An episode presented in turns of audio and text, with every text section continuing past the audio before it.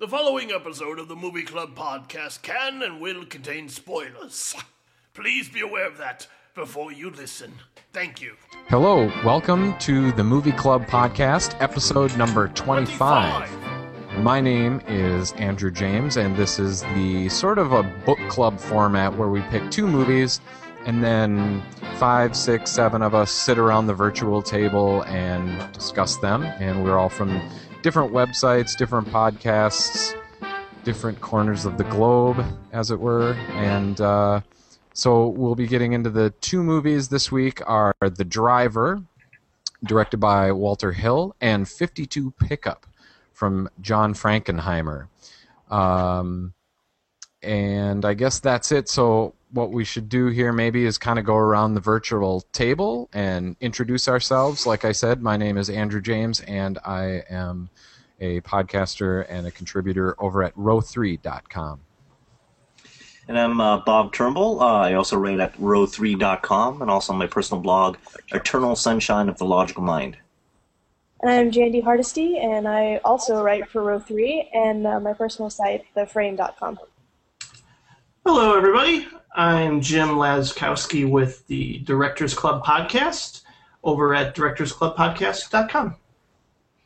And I'm Kurt Halfyard from uh, Row 3 and Twitch. Um, we definitely have a Row 3 majority this time. This is It's kind a of little heavy. it- it- but it, it's it's an interesting way a to get a lot of people from the site that don't get a chance to talk to together, and uh, also the um, film junk guys have been doing a lot of um, uh, like these sort of series podcasts or whatever. They, they when I talk to them this time around, they're like, no no no no no, we got so many things going on in terms of Lord of the Rings and other and, and other things. Sean just had a baby as well.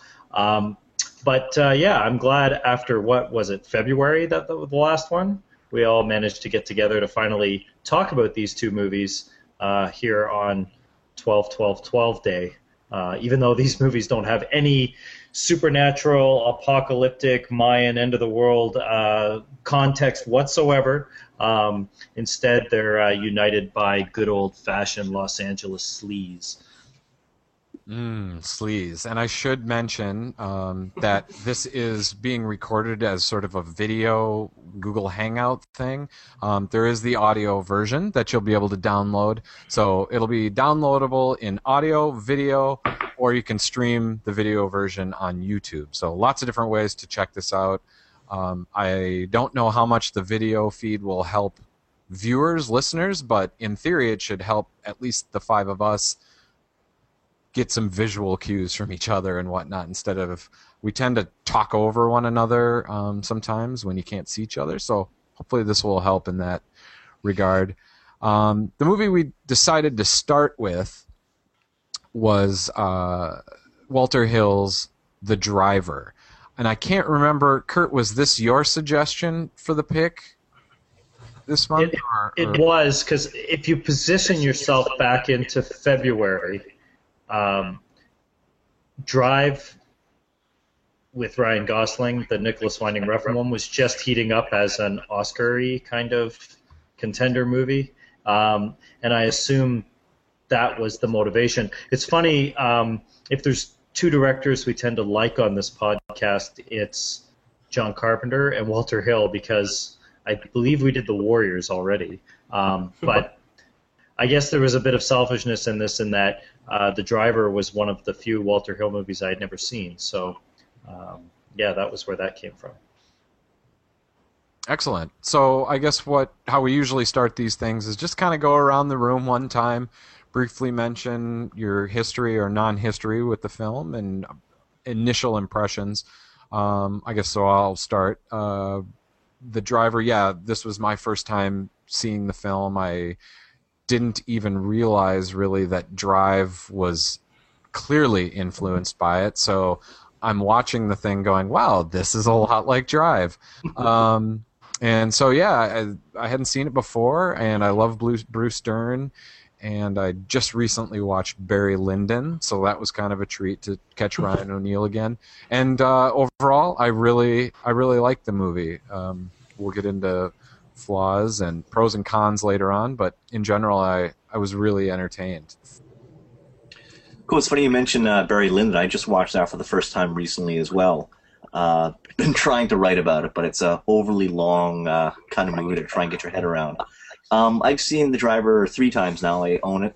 Um, so when I saw Drive for the first time last year, I was like, wait a second, this this looks vaguely familiar.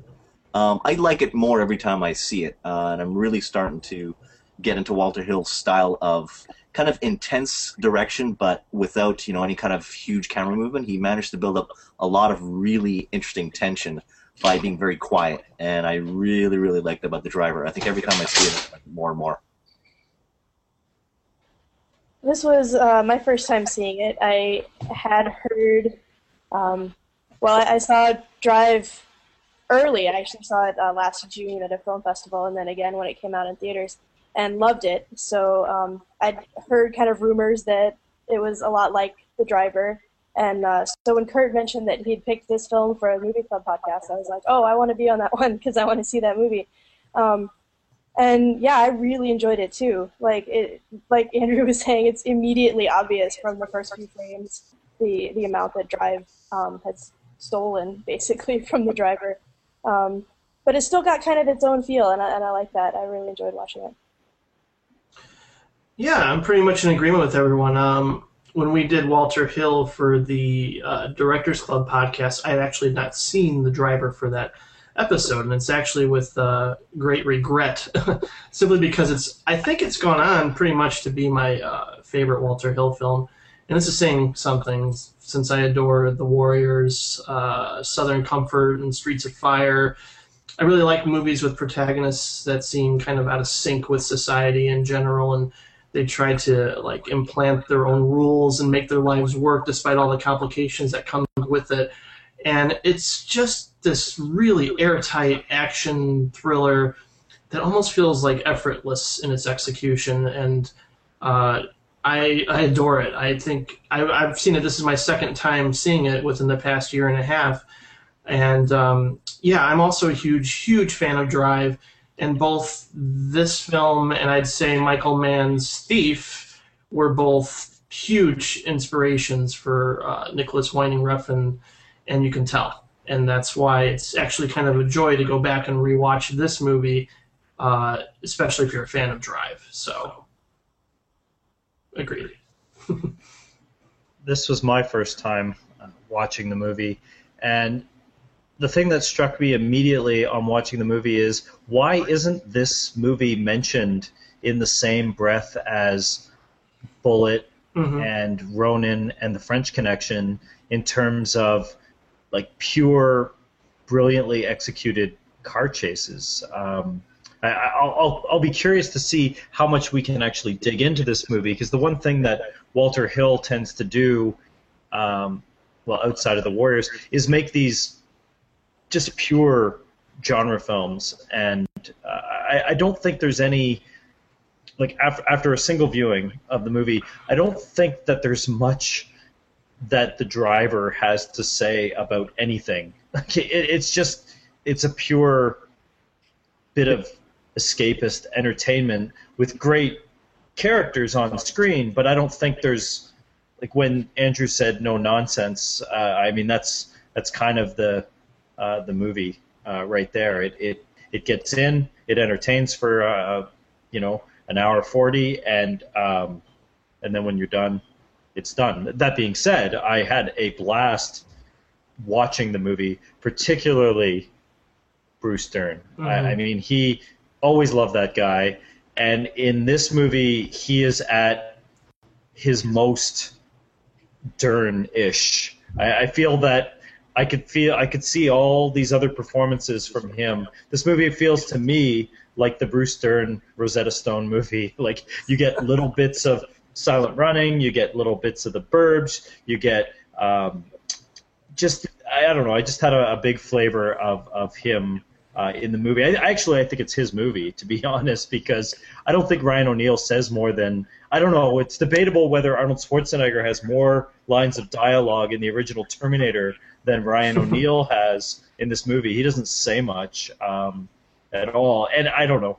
For me, Ryan O'Neal's a bit of a wet blanket, so I didn't think much of his character. He does a fine job, but it was much more fun to watch Bruce Dern and these sort of scuzzy criminals that Bruce Dern hires to uh, to track him down.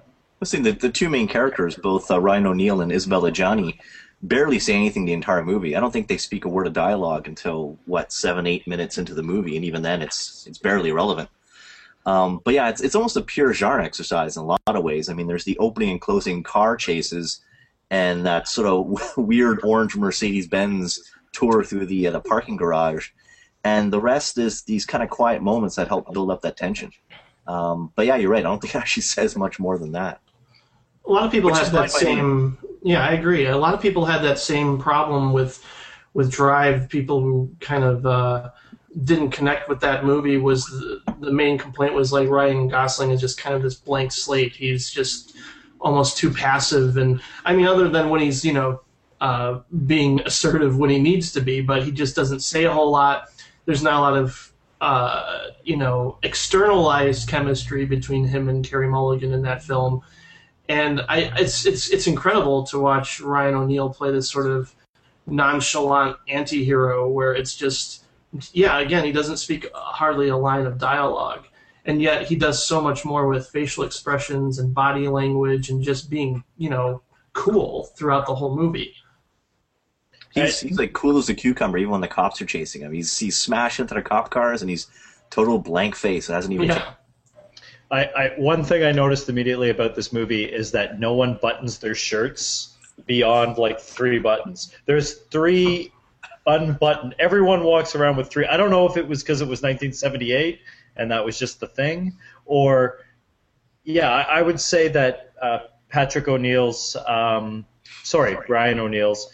Uh, chest hair does more acting in the movie than he does. That, but that's just my take. I, I, I really think that guy is a soggy, uninteresting actor, and I, I think it's the framing that does more than his actual presence.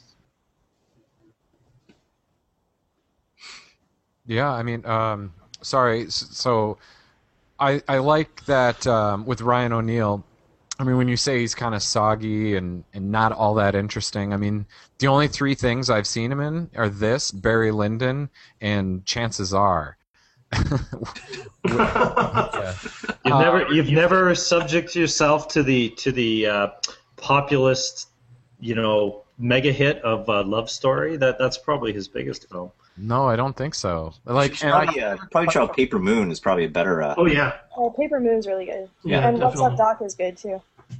So there you go. I mean, you guys have more experience than than I do. I mean, do you find him kind of an uninteresting presence as an actor? Like, if this was the first movie where I actually felt um, something coming off of him, like as a presence or as charisma, like Barry Lyndon is a fantastic movie, but he's just kind of playing the part and kind of going through. Like, I don't really latch onto him. Whereas here, some of those moments where he just stares guys down, it's badass, and Yeah. I I really liked it. This is probably my favorite performance by him. Although I thought he was pretty effective in Barry Lyndon as well because that character is just almost a cipher in a lot of ways. So he, he kind of fit that role pretty well. Um, and you know, when you say it doesn't say anything, I would agree with that. It's mostly just a genre film. But uh, one of the things that I really liked about it was Bruce Dern as the police officer, and the methods and tactics that he's willing, the the the, the risks that he's willing to take to get this guy. Who's just because he's never been caught, just because this mm-hmm. guy's the best driver, he hasn't really done anything that bad, but Bruce Dern really wants him because he's never been caught. I'm the best cop. I got to get this. I love the fact that he's willing to let a bank be robbed to get him. Like I don't I can't think of any movies where the cop will just outright put lives in danger like public like citizens lives in danger and allow a bank to be robbed just so he can get it like he sets up the bank robbery that's i thought that was a pretty cool twist in the movie Well, I I actually love the, the, uh, the bank robbers. Getting back to what Kurt was saying about the sleazy oiliness of some of the characters. Those two bank robbers are just great because they are completely sleazy. what Especially was guy the the one guy's name was Glasses. He was great. he looked like um, geez, who's uh, Harold and Harold and Maude. Bud Cort. He reminded me of Bud Cort, um, but like a like an angrier Bud Cort. Um, a little bit of Wallace Shawn in there, uh, and the other guy I don't remember. Everyone in the movie seems to not have a name. Like they all go by some attribute, uh, and I can't remember what the um, greasy Mexican dude was, but I, I guess he's the main thug in the movie. Um, I think his even name though was Teeth. Teeth. Um, but really, yeah. I, to get back to what Andrew was saying with with Bruce Dern, um, Bruce Dern doesn't give a crap about justice or or anything. He's just purely in it for the manly testosterone high of having a worthy foe. I mean, that's clearly.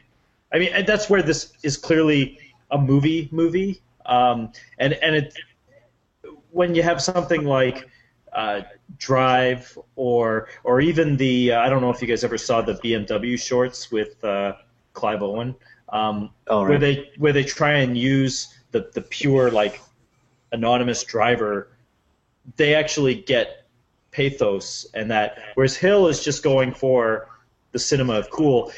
It's no surprise at one point in the movie when you see Ryan O'Neal laying in bed as Bruce Dern comes in, it's an exact like shot of the opening of Le Samouraï, um, and I think that cinema of cool is what Hill was going for in this. Like it, he just wanted the film to be badass, nothing else. Like I mean, even Isabelle Adjani in the movie, uh, she's she's stunning. She's like a porcelain doll in the movie, um, but she doesn't do anything. She's just there to look good in like an evening suit um, and basically come to him for money. I, I, I, if there's an issue I have with this movie is how it how it doesn't go beyond the simplest of um, like premise. Like it, it doesn't do anything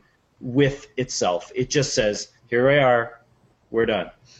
But it does that well, so like I was okay with that. I mean, if a film sets out to be just a genre film, but it's really good at being that genre film, I you know, it doesn't need to be anything more than that for me. Yeah, I totally agree. I, I can't really look at that as a as a drawback that it doesn't say anything more. Um, what I like about it is that both Adjani and, and O'Neal and their characters, I mean, they're barely characters. They, I don't think Adjani cracks a smile once in the movie. Uh, same for O'Neal. I mean, even when they're on, under duress, their expressions barely barely change. And I I think that's kind of kind of cool. The, your main two characters are really not very empathetic from that point of view. You don't hate them, but they're they're just kind of there going through their paces. Well, do you like Bruce Dern, or do you just think he's a royal asshole in the movie? What's the reaction to his Uh, character? Both, actually. Yeah, I was gonna Yeah. say those aren't mutually exclusive. It's funny though. I mean, I agree with what you said about uh, before being the Rosetta Stone, but in some ways, it's one of the calmer Bruce Dern performances. Everybody in this movie, kind of in count in contrast to 52 Pickup, which we'll get to, is very almost calm in the way they react to things. Whereas 52 Pickup, when they get angry, man, they just go way over the top. So it's a very interesting kind of contrast between the two films. well, I, speaking I of love Dern in this movie. John Frankenheimer, um, who who also does car chases uh, very well, although 52 pickup really doesn't have much beyond just driving a Porsche around. Um, but if you if you look back, there's this wonderful shot that I, I wonder if Frankenheimer stole uh, from the driver. Um, there's the big car chase in Ronin where they go through Nice and, and they go the wrong way up the one way street and they you know typical hmm kind of car chase stuff. But if you look at the character of Teeth, we're like three quarters of the way through that. They're driving through the warehouse, they're doing everything in the big thing. Then he finally decides to click on his seatbelt. Like when shit gets heavy. And I know in the middle of that Ronin chase, it's halfway through it before um, I think it's Jonathan Pryce or no, it's it's Stellan Skarsgård. As soon as uh, Natascha McElhone drives up the wrong way of the street and then they're going at full blast, he reaches over like, okay, now the the car chase has gotten dangerous, and it just it's done almost like a deadpan. It's like a little comedy um, gesture. And if there's one thing I did love about the driver is that there are these little almost like deadpan grace notes scattered throughout the film Mm-hmm. when he decides to switch apartments and he rents that divey hotel and I think the actual character who rents like the frizzy haired girl is named Frizzy in the credits. And so he does the transaction. It's pretty no nonsense I want a room. Just give me a room. And then she's like you can have a TV for a buck extra. And he looks at her like no like it just it, it- it's just put in there just to give that little bit of extra flavor um, to the thing. I think there's and and like Bob mentioned, that Mercedes uh, is possibly the ugliest car on the planet. So you you kind of a you take pleasure in Bruce Dern, sorry not Bruce Dern, in Ryan O'Neal saying you guys are so far beneath me. I'm going to answer your question of whether or not I'm capable in this fashion. And B, you kind of want that, like, you kind of want that car to be destroyed. I don't know if it's, again, if it's a 1978 thing. Like, it feels like that car is the color that the appliances were. There was either that, like, the avocado green or whatever. That orange feels like it's in that color palette, but man, that's an ugly car. There's on a lot of wallpaper back then too, as well. Yeah, the the car chases. I mean, th- those are the, the the key linchpins of the movie. Are like you said before, Kurt. I think fantastic. They they put you in the car. You see it from the driver's point of view, and when they're going that fast, they're really going that fast. There's no film speed up. There's no trickery to make it look like they're going faster. It really feels like they're just bombing along those roads. And uh, you know, there's no tricky things to it. It's it's not quite as you know like a like Bullitt, but holy cow! All both of those chases, at the start and the end, Yeah. are fantastic. the amplified sense of danger and intensity like those chase scenes are just incredible.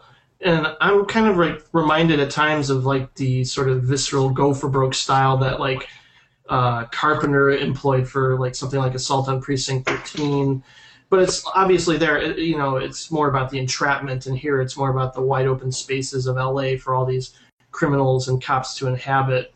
And I don't know if the film needs to really say anything other than like here it is, and here's the simple, hard uh, clarity of it all that these criminals and cops sort of all work in these uh, similar manipulative kind of fashions. You know, they they chase each other to no end, and they all seem to uh, collide and constantly, you know, uh, conflict in ways that are manipulative and in similar ways at times. You know, it's that whole it's you know what Michael Mann probably emphasized a lot in something like Heat that you know oh look at what cops do they're just as corrupt in some ways like with Bruce Dern setting up the bank heist and everything like that. Um, and then you know in terms of it being a solid, amazing, straight for you know like ninety minutes solid genre flick. I mean, it's just right up there. I I remember like. Uh, not too long ago, I saw Jonathan Mostow's Breakdown, and when I saw that movie, it's really like here's the setup, here are the bad guys, let's just go all crazy, and it's just you know 90 minutes of tight action, and that sometimes it just works. And you got a guy like Walter Hill behind the camera, you can't go wrong. What's funny though is that there isn't wall to wall action in this movie. If if you're thinking of straight up action, Sure, when I first saw it, I heard, oh, it's you know, it's car chases back uh, front to back, and it isn't. It's really the the one at the, the beginning at the end, and they're long, and the middle Mhm. section with the orange Mercedes. There's not a lot more action. It's it's still riveting and, and great, but it's not a full fledged wall to wall action movie. Uh, And I like although it's not like it feels like it's going slow at all. I like that it gives it time to breathe. and I like the fact that they within each um, like car chase and stuff they use all these different cars, um, big cars, little cars, and they're constantly showing. I think you mentioned it quickly with the different camera angles. Like I loved the the camera shot out the back window as the cars would go around turns and you could see the the whoever was chasing them. And I remember that was one of the big complaints about Drive is there's not really much driving in this movie. There's that one there's the opening sequence and then there's that one thing in the middle which isn't all that exciting. I'd have to go back and double check, but I'm I'm pretty sure that's right. And a lot of people were complaining about it. Whereas this movie, even though I mean, no, it's not wall to wall chases. There's a good chunk of it in here, and it's all Mhm. creative. It's all different. They're in different locations. They're in different times of day. They're using different vehicles. Um, it's Dukes of Hazzard for a good forty-five minutes of this. And maybe that that's why people tend to say it's it feels like it's wall to wall action is because those scenes are so very effective. Yeah, there's a sense of almost strategy, particularly in the opening scene, where you see him rub cop cars in a certain way, like he's and, he and he lets them crash into each other and he pushes them off, which you don't actually see in normal car chases. Like normally they just chase until someone, you know, some there's a guy with a fruit cart or this or that or whatever. Um, in this movie, you actually do get a sense from the filmmaking that. Um, the main character is pushing the car this way to get that effect and separating things and um, and whatnot. Particularly in the opening chase, the second chase has a lot of fun because it because of the warehouse. The fact that it's inside, it's not really out on the street. Uh, and I must admit, I, I think the other guys are driving a like a Trans Am or something Mhm. when they crash that thing in the in the shipping like loading dock, that is one of the most unique, you know, like sort of car wrecks. Just the framing of those two guys getting up, climbing out of the car accident as the car is sort of halfway on the platform, halfway off, and it doesn't it doesn't explode. It doesn't. It just it, the car is just wrecked and twisted metal, and, and it's just just falls down into that pit. he holds the shot there for a good two minutes of them looking around for um, Adjani and O'Neal wherever they are in the warehouse. It's it's a really it's a really sharp bit of in a modern film. I don't believe they would ever do this anymore. Um, I- I don't believe that a modern film would have car chases like this and not have a bigger gimmick um, or some you know level of slickness to it. Um, like I- Fast and the Furious. Yeah, well, and, and yeah, I, I mean, the, the, when I watch something like The Driver, I, I am really pulled back to uh, when cars crashes were not CGI cars. Like these cars have, like, I don't care how good CGI has gotten in the past few, they do not have the sense of weight, and and maybe it's just '70s cars as well. Um, there's not a lot of plastic on these cars. He's They're, chasing him in a giant red pickup truck. Yeah. I loved when that chase started. I was like, really? You're going to chase this muscle car with a pickup? And I was like, oh, right, you're the driver. That that's a souped up pickup too. That's a nice. it truck. is Yeah. it is funny. It's lowered to the ground. Yeah. But I love at the end of that chase, just before the, the crash, it is more of a slow paced cat and mouse thing. It's one of the slowest car chases through all those stacks of boxes in the warehouse. Um, I really love that moment too, where it's you know they're just kind of going around the corners and he's driving the car and you just see the car turn very very slowly. That was a, that was a wonderful kind of piece within that car chase of a slower one. Well, I want to get away from the cars and actually focus on the thrills of the movie because I think that this movie is invites you as a viewer in to get the thrills of watching this type of movie, but all of the characters, including Adjani, get off on the thrill of the lifestyle that they've chosen, whether it's cop, gambler, or driver. Um, and I have to imagine that a filmmaker like Quentin Tarantino is a big fan of Oh, Walter yeah. Hill, in insofar that if you look at the non-action sequence of this movie, they're almost always very pure. Like there might be someone off screen, like in another room, but basically they're two characters and two whether it's Bruce Dern and his, you know, one of his the guys working for him, the other cop that he's I guess mentoring, or whether it's Adjani and Dern, or whether it's Adjani and Ryan O'Neal, and he lets those character scenes play out with two people squaring off. And if you watch Quentin Tarantino's movie, even if they have huge ensemble casts, the scenes in almost all of his movies are just two characters talking. You look at Jackie Brown, you look at Inglourious Basterds, even Reservoir Dogs, it's almost exclusively two characters in a room having a scene together. And, and I really like that style of filmmaking. It lets the actors maximize what they can do and someone mentioned that there's not a lot of like flashy camera work in this movie it's it's just simple back and forth reverse shots static shots that let the probably carefully chosen framing, but really let the actors just do their thing. When Bruce Dern's standing there, just asking O'Neal to punch him in the face so that he can take him in, um, he lets that scene play. It plays beautifully.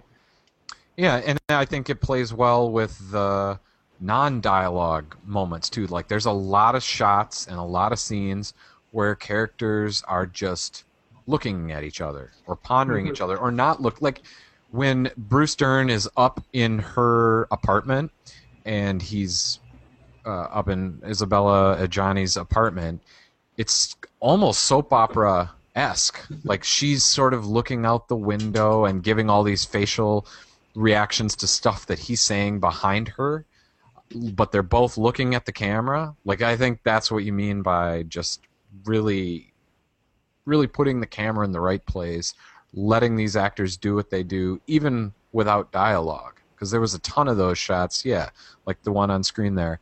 Um, well, in that scene, they are looking at each other, but there's a long take. That's where, all I had, Andrew. Sorry. Yeah, um, there's a long take where they're not looking at each other, but that happens all the time. When the guy breaks into his house and he's going to shoot him, he punches him down the stairs, and then when they get to the bottom of the stairs, they just stand there and kind of stare at each other for a good, you know, 20 seconds, and that ha- happens a lot. There you go, Bob. Good job. I knew it was there. Yeah.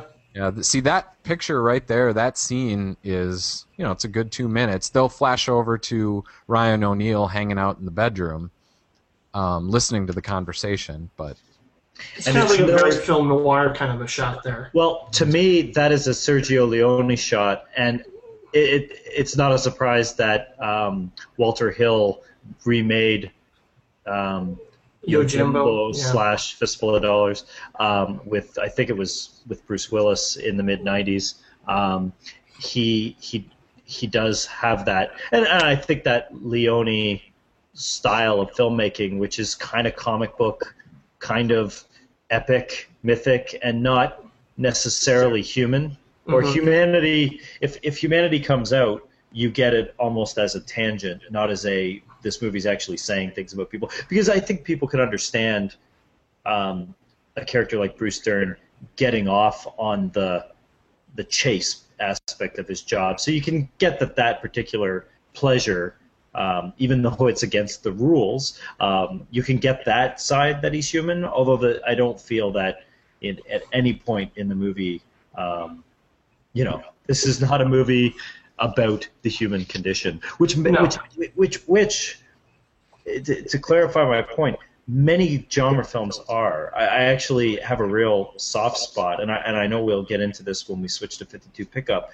um, about humanity uh, can come out of these types of films. It it doesn't have to be this way. I agree that you people are, you guys are saying it's a choice. Fair enough, but I, I would say that's the only drawback for me. And and it's interesting that when Refn made the driver, which admittedly is not a remake in any way. It just is that one scene. It's just that one scene that's the same. There's nothing else in common here. Um, uh. But what Refn brought in was a palpable sense of real people. Like even though these people are behaving, Drive is an unabashed genre effort. But when you look at Carey Mulligan, when you look at Oscar Isaac, when you look at even someone like Albert Brooks, um, they feel a lot more like you know human beings that have lives outside of the frame. I feel that in the driver, no one has any function outside of the frame of the film, for better or for worse. They don't feel like real human beings or a real hero, is what you're saying. They don't. they, they feel like they're there for the purpose of this film. Yeah, that's it. Well, I mean, it's it's interesting though. I mean, it's you know you brought up Leone, and it's I was thinking of Bresson's pickpocket in this movie as well. Like, there's just, I mean, he he seems to really uh, like that sort of um, moral ambiguous character where he just you know he he doesn't really have any sort of uh, you know stance on anything. He's just he's really good at his job or he's really good at his passion and he's a, just a damn good driver, and that's all he does. And he sort of defines himself by that.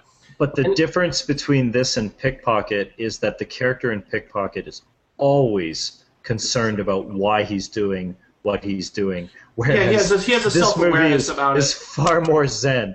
Yeah, I draw. No, this is That's this what is, I do. I, I you know, he doesn't even want the money. Like it's not about the money or anything. It's just pure, and that's where it comes back to the the, the Alain Delon uh, Le Samouraï, which I was gonna say that. That's, I like your comparison to Melville. That- yeah. that is definitely um, like these movies mirror more than anything. Um, and yeah, I mean, you don't feel like I when I watch Le Samouraï, I look at Le Samouraï as kind of a comedy, and and I find when I'm watching The Driver, I look at it as kind of a comedy because the whole thing, it, it's striving so hard for cool. It's kind of inherently ridiculous, and I feel that uh, with a lot of Quentin Tarantino's films, which I believe are genre exercises as well, and, and they they when you strive for a certain level of deadpan cool, uh, and don't give them any real human emotions, because I mean, there's no uh, physical or emotional connection between any character in this movie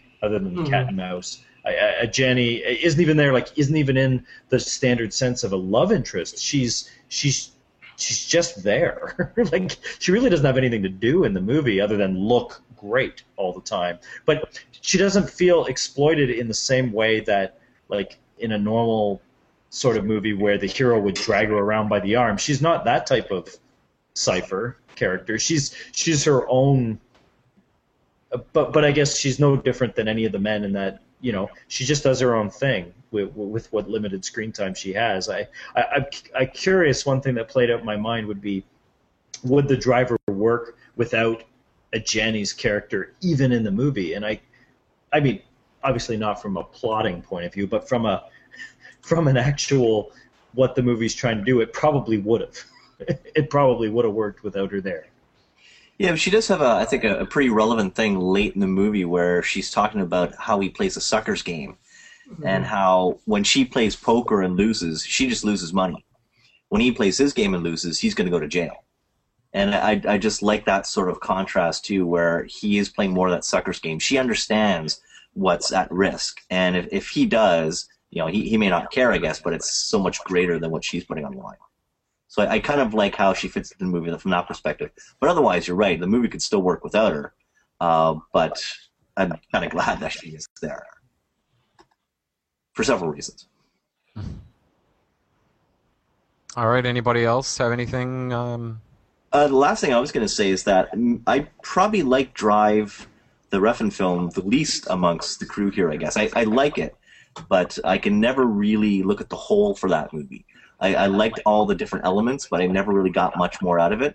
Whereas the Driver, works better as a whole for me, and I'm not sure if it's because there, there's just a very consistent tone and, and tension throughout the Driver, whereas Drive seemed very up and down for me, with some of the slow moments being a bit too slow. Uh, but it seems like the rest of you like Drive at least as much or even more than the Driver. well, Jandy and I were talking about this a little bit on Twitter last night. Jandy, did you have any comparisons or anything you wanted to make regarding Drive and the driver? I think what we um, what we were talking about on Twitter was well, you had said that the driver was better, Yeah. and um, I think I would actually probably agree in an ob- in an objective sense. I think as a whole, like it, it works better as a whole, but um, I just love the style of Drive so much, like the aesthetic of it, and uh, while the driver has an aesthetic, it's like it's just not as kind of in your face as in Drive.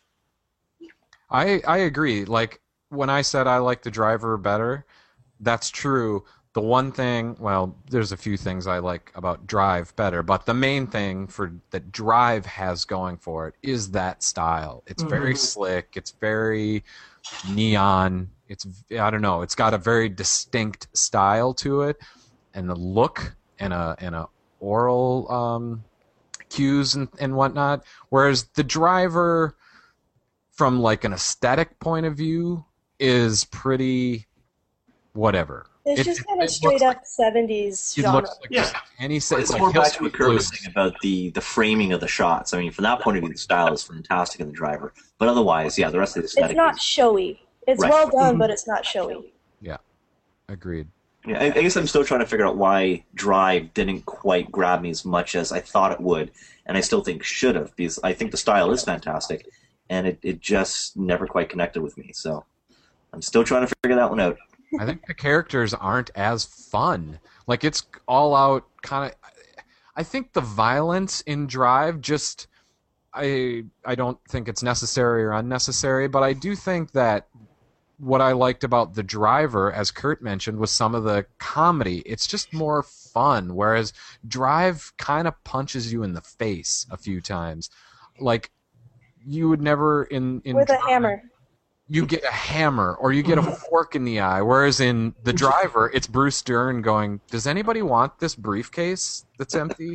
like, or just you know fighting with his the way he fights with his um, what do you call him? Uh, it's late at night. I'm having brain farts. People below him in the ranks. Uh, the way they go at each other um, and fight, it's almost like Scrubs. Um, and I, like it's not quite laugh out loud moments, but it's it's all these dialogue moments of guys just kind of screwing with each other. Um, Yeah. particularly on the police side. he always uses the phrase cowboy bruce Dern does to describe the driver. But really the driver is not a cowboy at all. The driver is completely constrained and has his rules and and does his thing. And and unlike um, uh, the transporter or you know these other movies that sort of rip off the lone driver concept where the movie centers around the main character breaking his rules the main character never breaks his rules. The character who is the real cowboy in the movie is actually Dern, and you see that from the from the spats he has with his underlings when they're going, "What the hell are you doing? Like this is just bullshit for you doing the job. This job is not your personal playground." Whereas the driver character is doing exactly what he does. The only reason why it becomes a cat and mouse chase is because of Dern, not because he Mhm. wants this. He just wants to do his job and do it well. Whereas Dern wants to like fool around and make big movie speeches and, and, and God bless him for it. I mean, Yeah. to me he's he's really the only character that has a like a true presence in the movie. I I, I, Mhm. I know that you guys all feel that O'Neal is is there's something going on, and I mean, make no mistake, Adjani's great. She just she just has to pose like um, to me. She reminds me a lot of Lucy Liu, and Lucy Liu in a lot of movies, she just poses and uses that sort of porcelain Asian profile to do most of her acting. And if you look at Adjani in just about any other movie that she's done, she is like a statue in this movie. She does very little. I, I mean, I guess that's the point, but She does have a few good facial cues, though. There's the one scene, I think I put up the, the picture of it in the hotel room with uh, Dern, where she's facing away and then she turns to him, and the sneer she gives him, it's very kind of subtle, is really, really good. Like, she's Yeah. total What I'm disdain. talking about. Yep. Yeah. Yeah. Yeah, she doesn't have a line like Dern has with a real sad song. Only trouble is, sad songs ain't selling this year.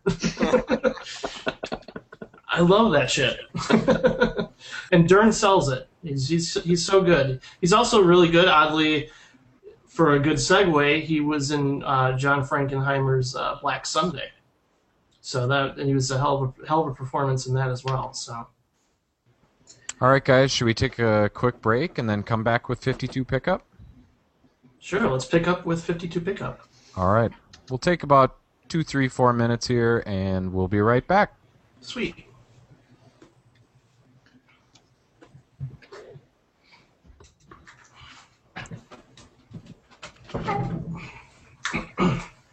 Feel free to turn off your cameras or whatever.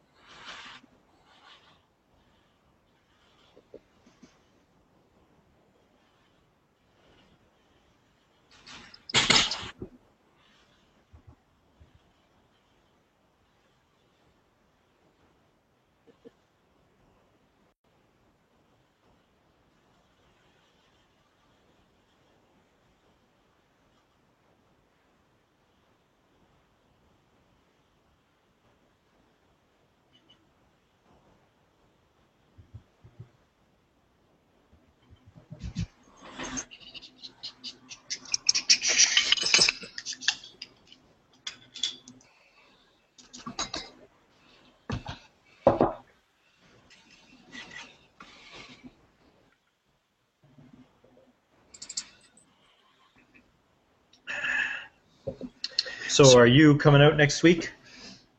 Uh, for Blogger Night, yeah, Yeah. I'll be there for sure. There is a bunch of us that are going to show up early, and then head over to the Lightbox for Zardoz Yes, I heard about the uh, the Zardoz uh. Exodus. Yes, the Exodus. Uh, I probably will not join. I, I do like Zardoz. I do enjoy it. I, I don't think I need to see it on the big screen. Oh, I, I may for regret me, that. this is a once in a lifetime I may thing. regret that, but I love this movie. I, I've the sad thing is that I've seen Zardoz like four times in the last two years, and I'm still going to see it on the big screen. That's far too It many. is, it is too many. We, we actually did a movie club podcast on Zardoz. Um, Zardoz and Flash Gordon. Um, I still have to catch up with Flash, especially after having seen uh, Ted this past year. Uh, like many people, probably want to catch up with that movie finally. well, I think um, uh, you should watch it with the boy. That is absolutely. He, he would love Flash Gordon. There's, I mean, even though there's all this gross sexual stuff, like Flash Gordon has like an, an insane amount of sexual innuendo in it.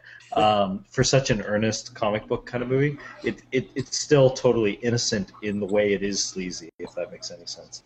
That is absolutely a plan. I just have to track it down. I haven't been able to find it at the uh, the local video stores. So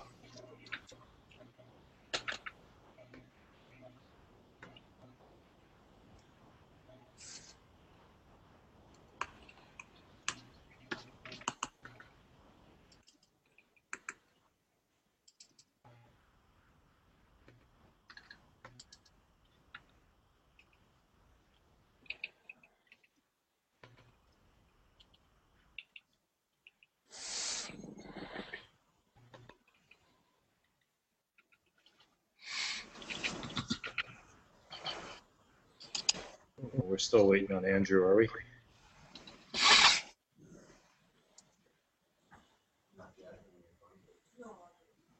Oh, you can hear Emma in the background.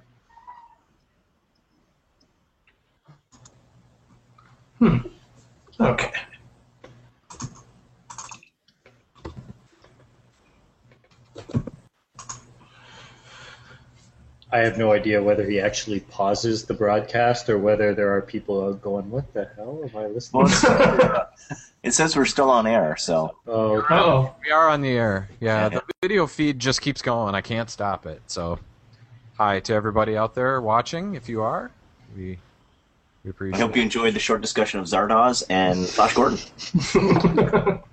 which was a previous movie club podcast, ironically. We do have a few viewers, Was it? so welcome. oh, Uh, nice. I'm gonna try a little bit of an experiment here. It may work. May. Experiment. Welcome to the YouTube Hangout. Click Add Videos. Oh, crazy. Here, we're gonna try. We're gonna try this before we get into our. Well, we we were gonna talk about ourselves a little bit, right? Before we get into 15 pickup. Um, Mhm. Let's. We can. We can do that.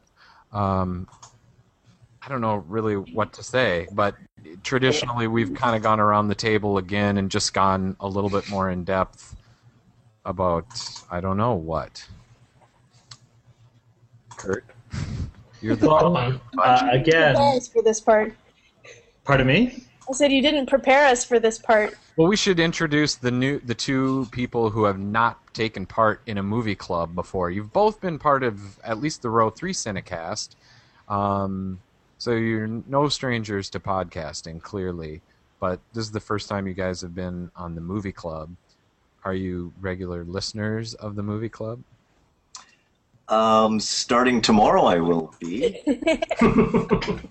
Been meaning to. Honesty. That, that's how we get listeners is we recruit True. them to be on the show one at a time. It's a it's a very um, direct way of recruiting listeners. I've listened to some of one or two. I only like to listen to podcasts if I've seen the movie, and most of the time I haven't seen the movies you guys are talking about. Well, that that's actually a good segue because on row three and on previous episodes of the Cinecast, when you have on, your your more like specialty or or, or your enthusiasm, Jandy, tends towards um, silent film and 50s, 40s, 50s era cinema. 30s, 40s, 50s, studio era, I like to say. And you've uh, you acted as a volunteer and were fairly involved in LA's Cinefamily cinema. yeah, up till about four or five months ago, I, I was a volunteer there for two years, two or three years. Every week. What's been slowing you down recently, Jandy? Slacker. Pregnancy. Very slowing down. Yes, Jandy and I are, are uh, classic film BFFs, so we finally get Nice. to face to face. And when you guys write um, for row three, is it separate from? Do you kind of cross post, or do you have totally unique content at your your other sort of personal sites? So Eternal Sunshine, or sorry, yeah, what is it? Eternal. Universe. I should know it right by heart. Eternal Sunshine of the It, Logical. it is one of the longer blog names out there, yeah. Eternal Sunshine of the Logical Mind. Um, a, a bit of both. Uh, the blind spots I'm putting on both sites. Uh, some posts I'll put on both, and some just go on row three, and some just on the blog. It really, really depends on the day and what I think fits in either one. Uh, haven't been writing much the last month or so, uh, which I'm hoping to change in the next week or so. Uh, because I want to wrap up the blind spots for this year and then start again in January. Because I think uh, Andrew, yourself, and John might even be joining us next year in the blind spots as well, right? I, I will be doing a blind spot once a month. Yep. I let uh, I let viewers or readers, listeners, whatever, vote on. I had a list of sixty movies, I think it was, and just let people vote, and I'll pick the top ten vote getters plus two of my own. So yeah, and I caught your blind spot blind spot post today on Nanook of the North. That movie's awesome. It is, yeah, yeah. And uh, I got another one coming up tomorrow. I'm sort of reposting ones of row three now they did earlier in the year. So Very cool. Despite pregnancy, Jandy, are you uh, are you still trying to get some writing done, or Um, I haven't done a lot of writing, as row three readers will know, for the last uh, several months. I did put up a few posts for the AFI Film Festival, but um, other than that, uh, haven't been doing too much. I've kind of slowed down on my normal columns. I hope- I keep hoping to pick those up, but I just, you know, too tired, and then moving, and the holidays, and it's just like so many things. so? Um, but as far as uh, cross posting stuff, it kind of like Bob, it depends on what it is and what I feel like doing. Um, I try to keep columns separate, or, or I'll, like when I used to do the film on TV columns on uh, row three, I would just put a link on my site over to row three instead of cross posting both. Um, I don't know. Just depends. I haven't been doing enough writing for either one lately for it to matter. Uh, we like those dry spells. So Oh, sorry. go ahead.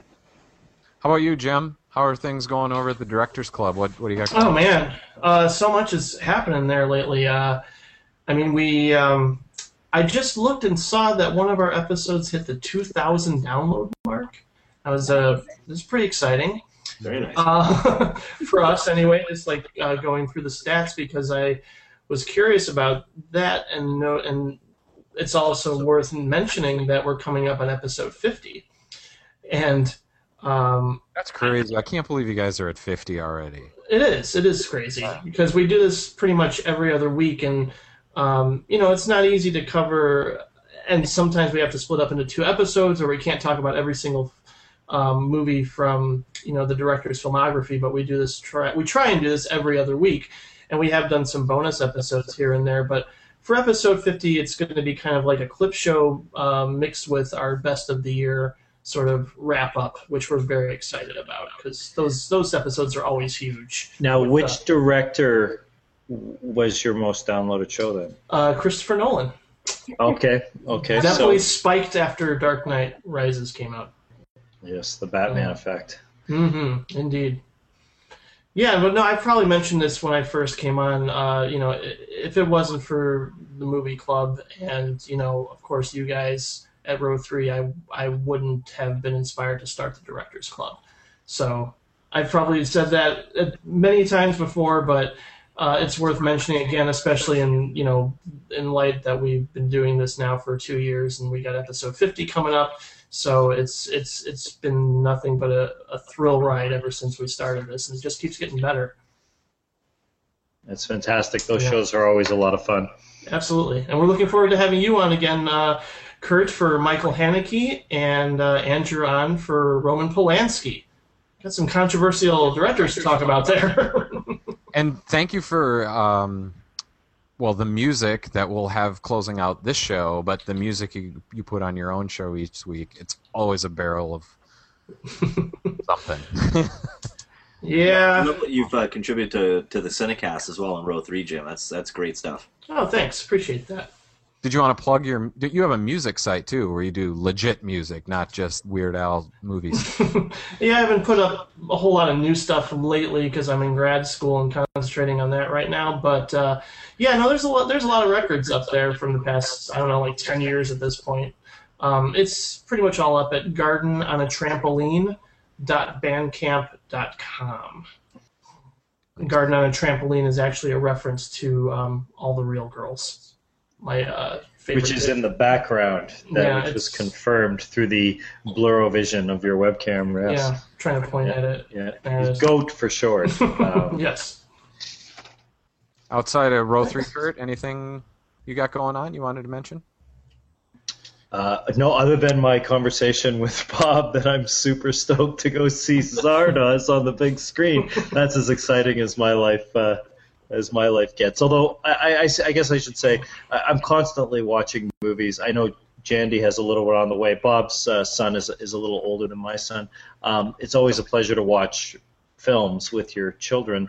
Um, and we just this week, due to The Hobbit coming out, uh, I and and my wife going off um, to be graded for a Taekwondo belt, which takes forever. Um, we decided, okay, let's start those Lord of the Rings extended editions. So uh, it's been a lot of fun this week, and and and, and I had to re-put myself back in the headspace for watching films like The Driver and 52 Pickup, which are as far as humanly possible from something like The Lord of the Rings, which is such a produced, you know, very deliberate object. And these films feel like there's just so much more in the background that's just because they're shot in real cities. Um, but it has been fun watching the kids' reaction to uh, to the extended editions, not the shortest series of films to get through uh, in a week. We've been plowing through them though. It's been a lot of fun.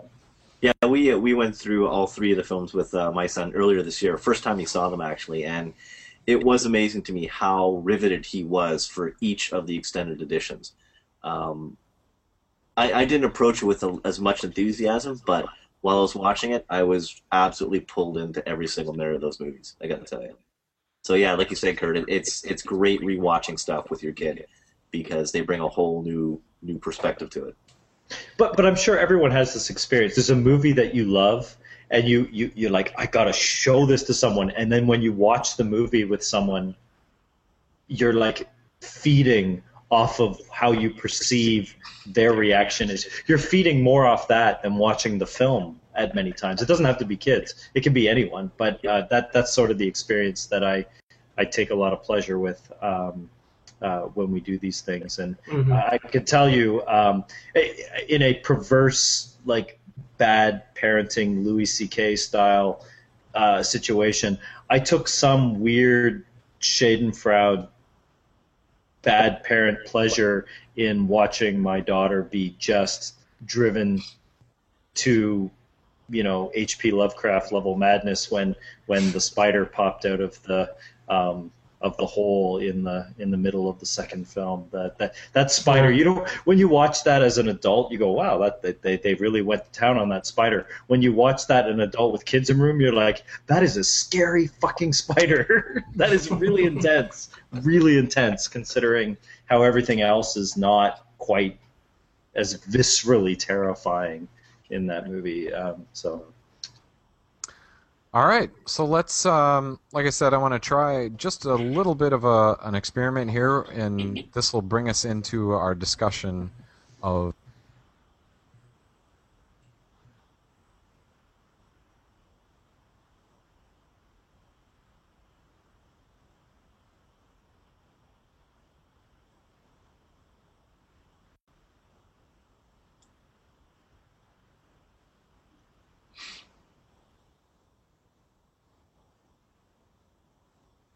What are we just taking a moment here?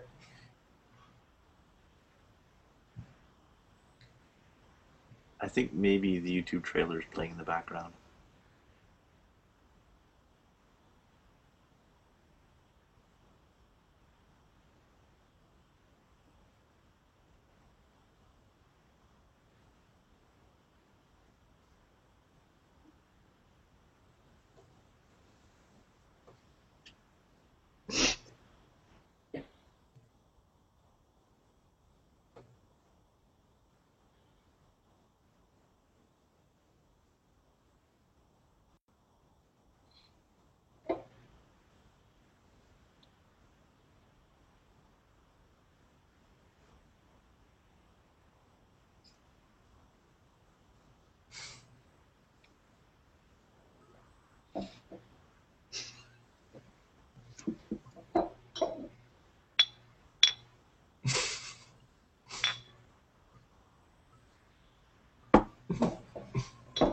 This is horrible considering Jandy can't drink.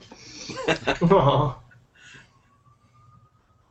right, I don't know if the video came through okay for you guys or not. We can't. No, we didn't see. None of us can see it. Oh, okay. Could you hear it at least? No, we No. could. You were just listening. to me watch. Okay. Uh, well, hopefully that came through on the broadcast. No, I don't think it did. Um, this is Zen moment. that was weird. Okay. Well, anyway, that was the trailer for 52 Pickup. Uh, Hopefully. which I Fix, found entertaining. fix it in post. Well, now that we've gathered our thoughts, Yeah, you had time to just think.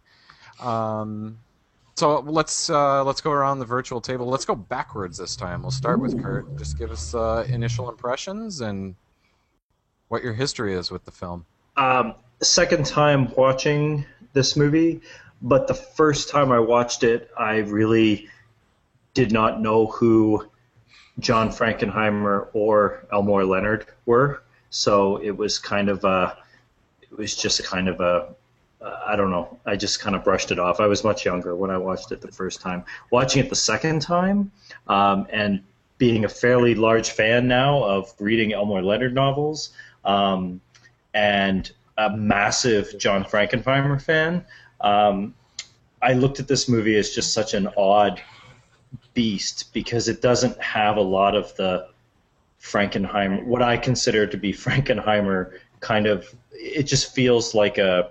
It's just I haven't seen Black Sunday as as Jim mentioned earlier, but it just feels this movie just captures 1980s Los Angeles sleaze like nothing else. Like I actually just fed off the sleaze watching this movie, and uh, yeah, that brought me great pleasure.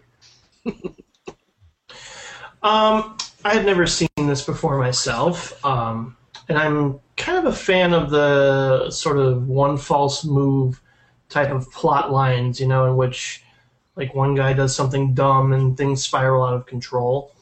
Uh, and I think one of the film's delights is watching, you know, Roy Scheider sort of gradually dream up a solution to dig himself out of it. And I tend to I tend to enjoy these kinds of setups because I feel like uh, my mom was always kind of watching these, you know, sort of ridiculous blackmail adultery films on HBO when I was a kid, and I used to get a kick out of like sneaking downstairs late at night to watch something similar to this back at like you know midnight or whatever, sort of like in the late '80s. Um, uh, I gotta say that the the main reason for me that this movie was so uh, entertaining was uh, Glover. his, his portrayal of uh, a blackmailing pornographer is just such a delight in Sleaze, and uh, he's I, I believe his name is Raimi. So I found that interesting. Like maybe he's possibly named after Sam Raimi.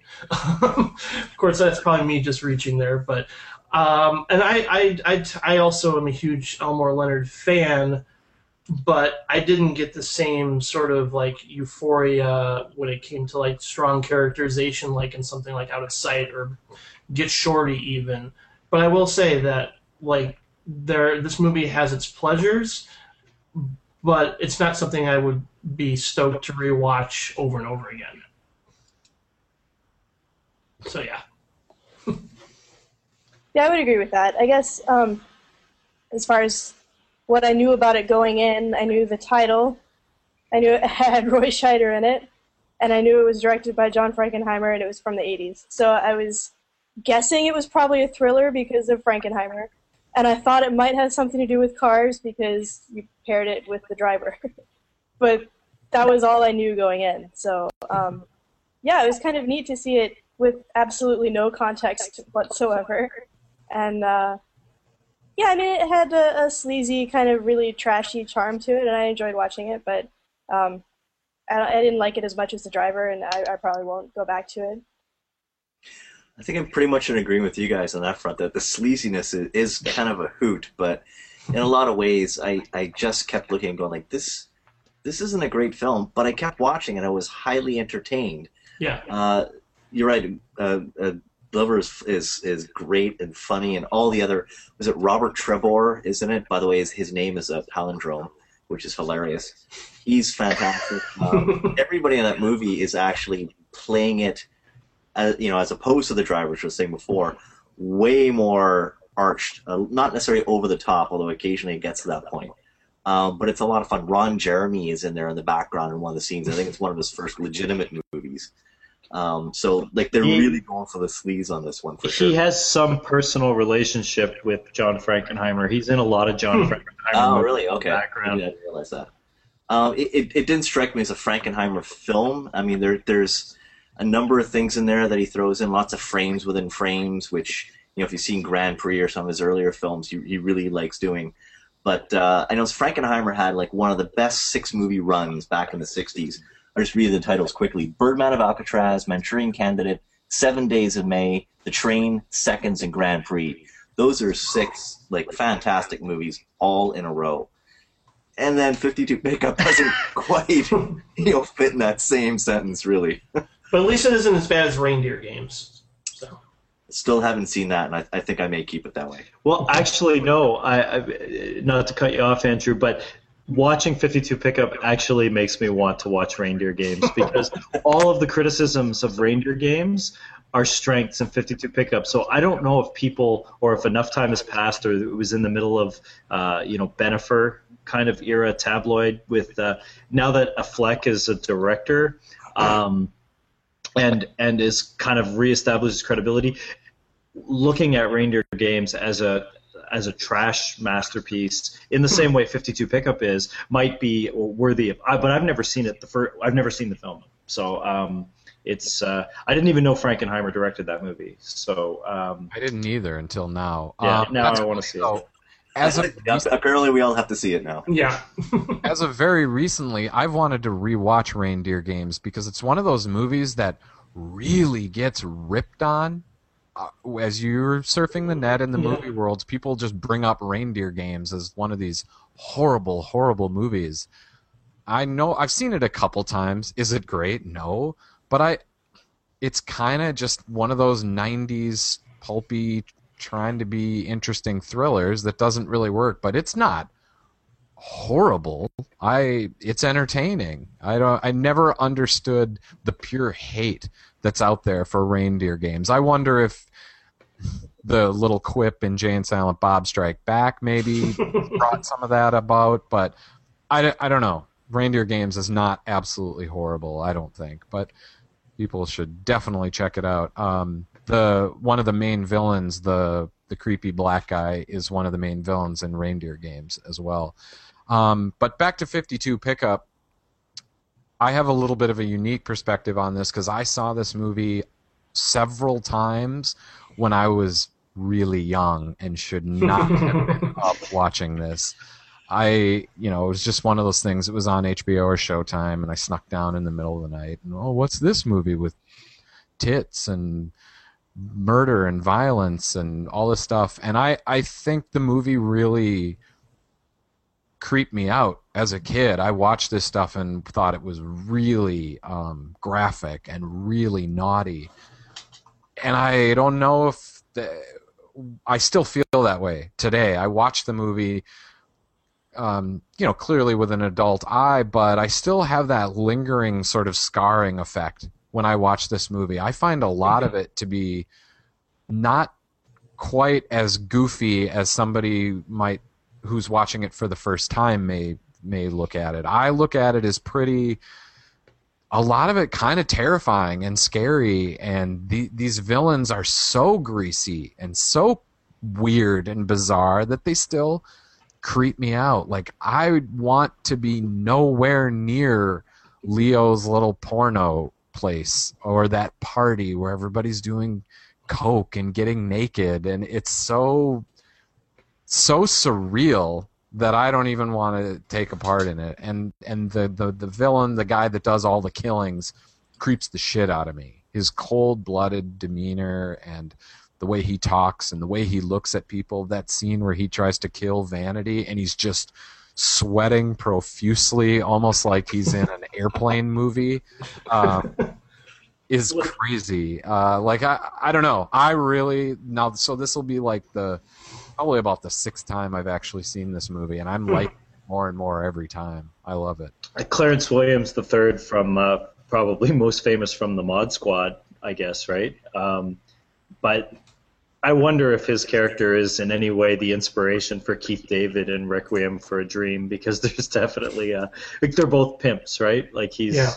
um, and and you definitely get that vibe. I, I think he, I, even more than the villains in the driver, the villains in this movie equally as incompetent, by the way, but um, they have a lot of personality. Um, Jim mentioned John Glover. This, uh, for me, John Glover was always Nice, Jandy. the guy in Gremlins 2, the, the, the slick, goofy businessman guy. And I think that this movie, his performance is so strong in this movie that as much as I love the Joe Dante um, Gremlins 2 and his character in that, and other places that I've seen him, he's a pretty prolific character actor. I, I think this is the iconic performance from that actor. He is so good in this movie. Um, he when he's auto critique auto critiquing his blackmail vi- uh, blackmail video Yeah. saying oh I didn't have the lights positioned and and he's making I, I love this part this expression captured it nailed it there like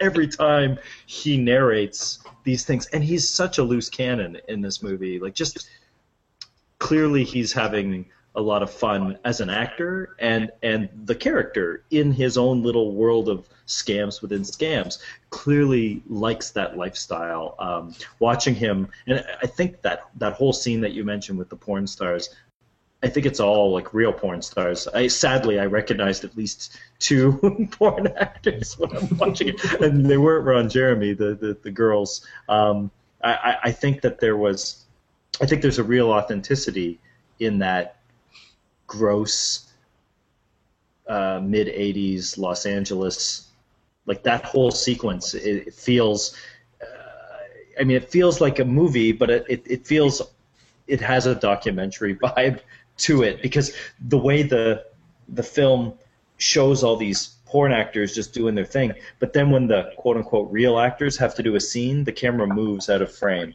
And they like when Vanity, not that Vanity is a real actress, but when Vanity has a scene and, and Kelly Preston has a scene, it moves off to the side. When John Glover and Clarence Williams have a scene, it, it, it doesn't have so much going on in the background. It, it, it that there is just to say these guys are in the, the, the scuzziest company possible. Yeah, you do feel a little uncomfortable at times in this movie, which is funny because at times it's it's cheesy. But Andrew, you, you're right. I mean, I, I could definitely see how if you saw that when you're younger and you see it now, you would still get that vibe of ew. You know, you you really want to take that shower afterwards. I mean, it's. Uh, you know that carries over even into Roy Scheider and Ann-Margret. They're Absolutely. the good guys, but he's still kind of slimy and even even mm-hmm. in Jaws, even yeah. in Jaws, Roy Scheider. Every movie, French Connection, every movie I've ever seen that guy in, he's oily and sleazy to me. Totally. He just yeah. has he just has the face. I'm amazed that Scheider didn't play more villains in his career because he does have that character on his face that he would make a great character actor. And interesting how many like lead roles. And it's interesting, I, I guess, from a Scheider point of view, how much he nails Bob Fosse in all that jazz, which is so yeah. off of all the other characters he plays. But he does play an oily son of a bitch because that's what Bob Fosse was. So uh, there's something about it, and and I think Frankenheimer totally, like, I mean, the fir- within the first ten minutes of this movie, yeah, okay, he's being kidnapped and blackmailed, but it's in the middle of the 80s. He's playing a wealthy businessman, which is like movie villain in any 80s movie. And and on top of that, he, he it's revealed that he commits adultery on his loving wife. Like that's a weird way. I mean, that's an Elmore Leonard novel, no doubt, but it's a weird way in a in a film to introduce your quote unquote hero. This is not Death Wish or or other vigilante super libertarian movie where it gives you a bunch of reasons why you're really mad and you're like okay fucking Roy go out there and kill them all. Like it, this movie you, you, you know he kind of deserves everything that he gets in this movie but yeah, the movie is still undeterred. He's not overly sympathetic is he? I mean and he's cheating on Ann-Margret too which yeah that's that was kind of implausible for me. Yeah. Well Ann-Margret in this movie for me is that perfect, perfect balance. She's out of her sex pot years, but she's not into her Catherine Deneuve like super classy older lady. She's right on on the uh, edge of the knife in this movie. And interestingly enough, she is the most um, uh, like she feels like she's got the most classic actor performance, which I do not think that Ann-Margret had that reputation in the 80s for that mm. style of performance. Like she's really good. The scene in the film, the best scene in the entire film, uh, from a like uh, film like acting point of view, is the scene when Roy Scheider actually confesses to her that he was having an affair, and watching her reactions to that, that plays out so that had such an air of authenticity to me. Yeah. That scene of two adults hashing out their shit in in a, in a way that is like there's clearly emotional pain on her side and confusion on his side, but it didn't feel movie histrionic. It felt very very mature. That which is funny because the rest of the movie is slime. yeah, but it, that had a lot of dramatic weight. Yeah. It had some it did. Weight. It did. Sure. That movie could have. Uh, that could movie could be in any sort of like. that movie could have been in fucking Birdman. Yeah. Because when when the characters, especially Roy Scheider and Ann-Margret, when they get angry in this movie, typically they really kind of go over the top. But you're right. In that scene, it's held back a bit more, and, and I think her performance is really good. Otherwise, in the film, I didn't think she was very good, but she was extremely good in that scene. And I'm not sure why that one stands out compared to everything else, which is vastly different the other thing that I super dug about this movie is that it's a morality play where it like there's the scene again when Ann-Margret gives the speech, the acceptance speech for um, getting getting the political position or or running being running mate for the DA or whatever public office job she's running for, and she gives this speech which actually triggers Scheider's character to confess to her and, and, and start to figure out these problems rather than just putting them off. Um, so it's kind of a morality play, but the main character doesn't take the moral path. He he takes the super vigilante path. I, I love that this movie, and I think it's very intentional. And I think again, that's Elmore Leonard not only wrote the novel this is based on, he wrote the screenplay as well, um, or co-wrote it the the fact that it's so muddled in its messages, but in a delightful way, not muddled in like it's it's bad writing or it's confused about what it wants to be. It's clearly trying to be as gray as possible, saying that that, that, that people are are going to do what what is important to get them out of their shit and it doesn't really matter about anyone else or authenticity or whatever. I, I, and yet it, it throws that one scene where he's like, oh my God, my wife's running for this position and I'm not totally doing it to save her ass. I kind of like her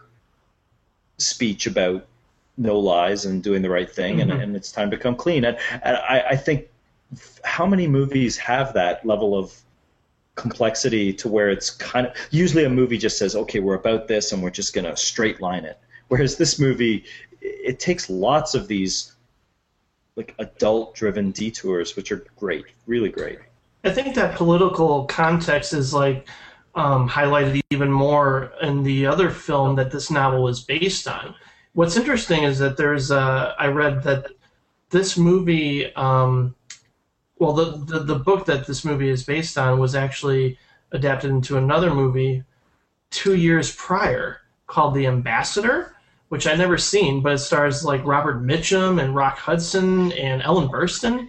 Yeah, but that, that but that movie it's like a foreign affairs story, right? It's not yeah, a it's that's not, what I read. Mm-hmm. And and the novel is a, a Detroit like so they even you know none of the none of the adaptations are exactly what the novel are.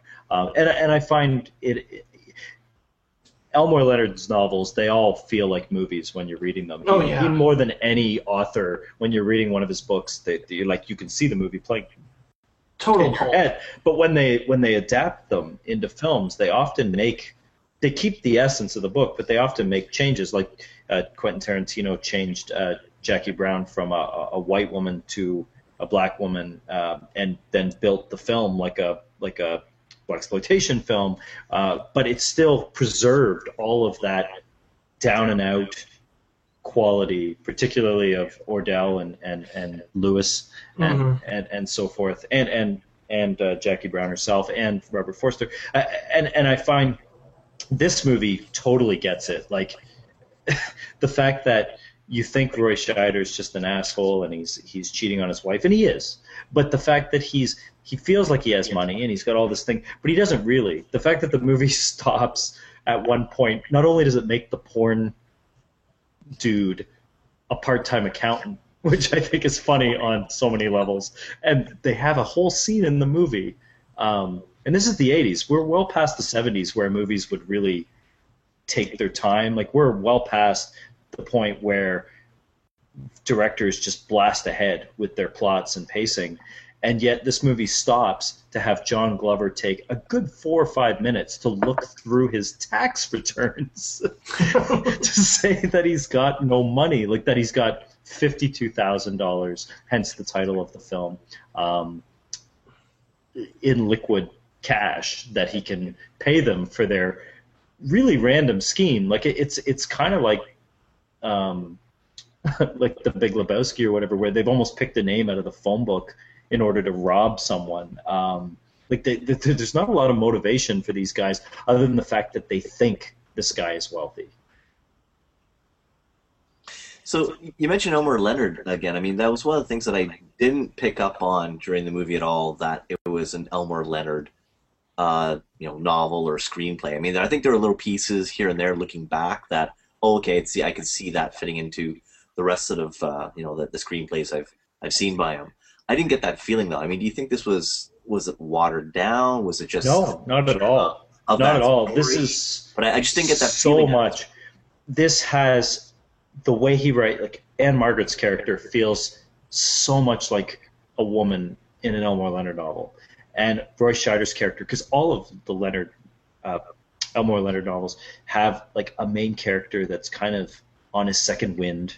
His characters are never young they're always mm-hmm. older. They've been around the block. They're they're not characters you ever like, and you would never associate with them in real life ever. But when you watch them in his books, you're like, yeah, I totally want to know what this guy's going to do. And uh, to me, Roy Scheider's character fits the mold so accurately. Like this to me felt far more like a Elmore Leonard adaptation than it did a John Frankenheimer film.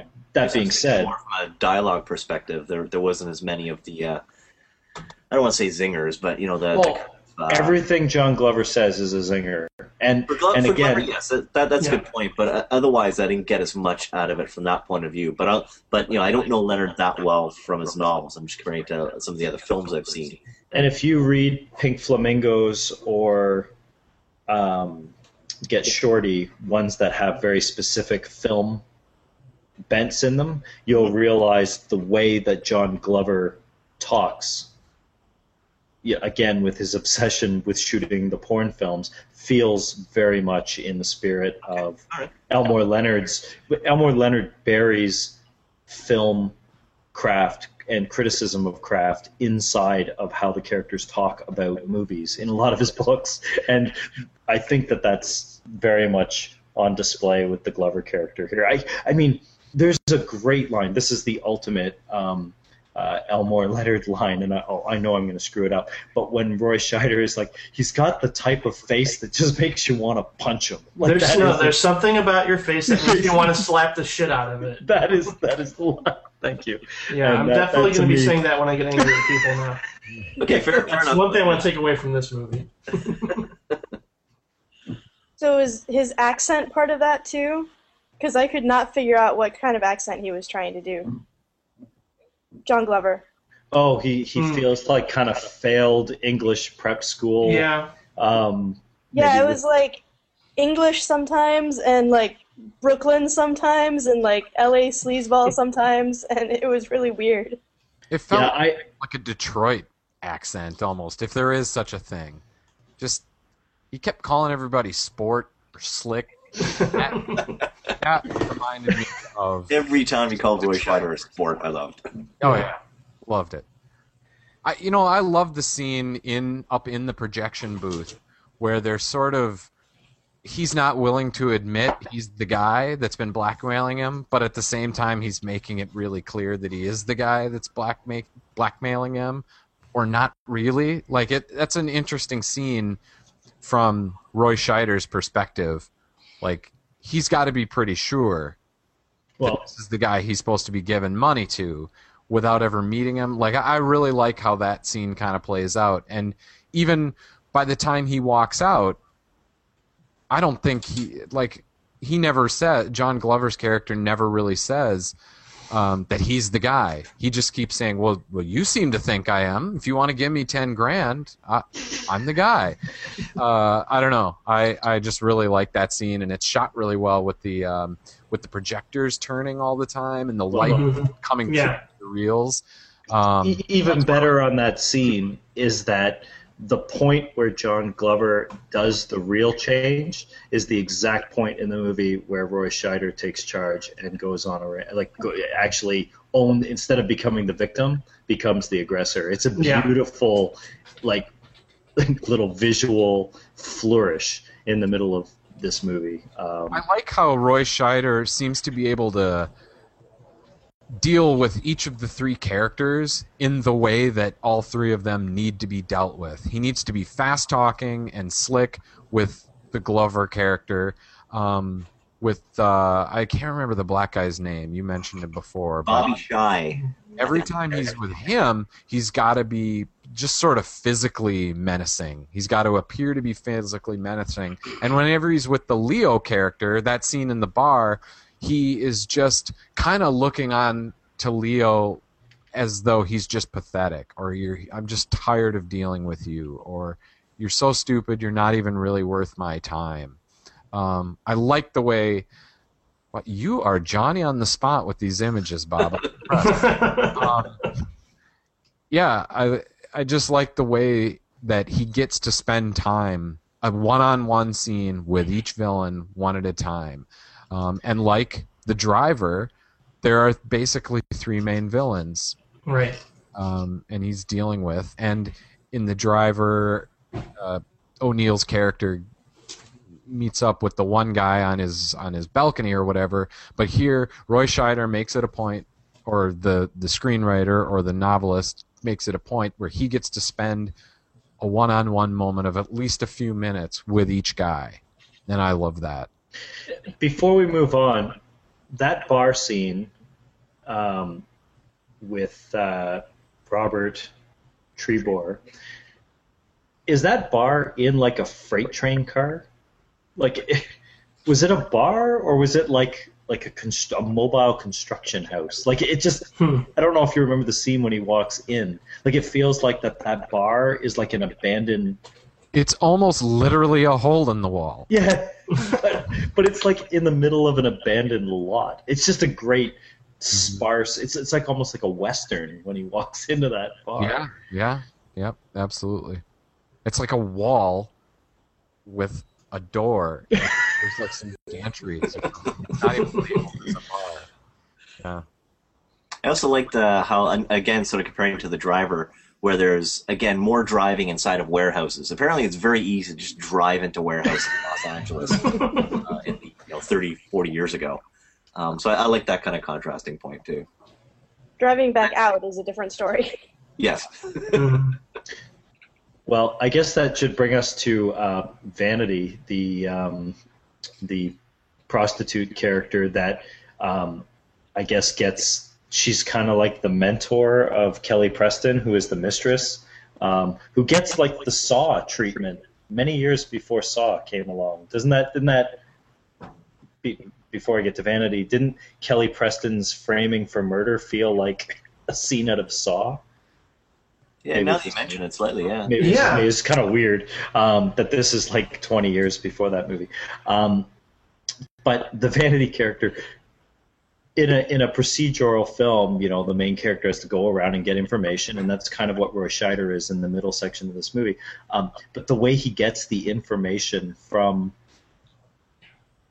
the vanity character is it's just it's in there just to up the skin quotient of this movie. Like, it, there's no surprise whatsoever that um, this has the Cannon Group, the Golan-Globus um, Oh yeah. imprint, which is funny when when you think of the when you think when I think of Golan-Globus movies, I think of like bad Chuck Norris action movies, and- Delta and- Force, and- yeah. exactly, and movies that were basically idiotic shoot 'em ups with whatever. This movie totally busts that mold. Like it, clearly, this was the best Cannon Group movie ever made, even though it doesn't resemble any of those. I don't know why Frankenheimer got money from those guys um, to make this movie, but then when you get a scene like Vanity stripping, just for the sake of, you know that that. I'm curious if that's in the 52 pickup novel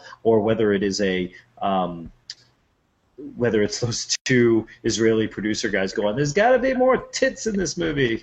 Put some more. with it. We, we, it's been so long since the porn stars. Have another scene where someone strips, and and then so they they have her do her thing. Have, have you guys seen a movie called um, Model Shop? It's actually a movie that Jack uh, Jacques Demy did in the U.S. And Yeah, I've, I've seen that, Jandy. Yeah, yeah. Yeah. It's not one of my favorite Demy films, but uh, well, no, it wouldn't be. it's an interesting tour of LA as well, for sure. Yeah. but it, um, well, the model shop in it, the the um, the scene that we're talking about now, where he goes in and um, it's like, you know, you pay to rent a camera and you can photograph the girls as they undress. Like that's basically Hmm. what model shop is. Like that's where the girl works in it. I I don't know Well- if this was like a common thing in LA that to have these. Well, well, you're the one. In, you're the one in L.A., Jen. well, Uh, they aren't now, but we have the internet now.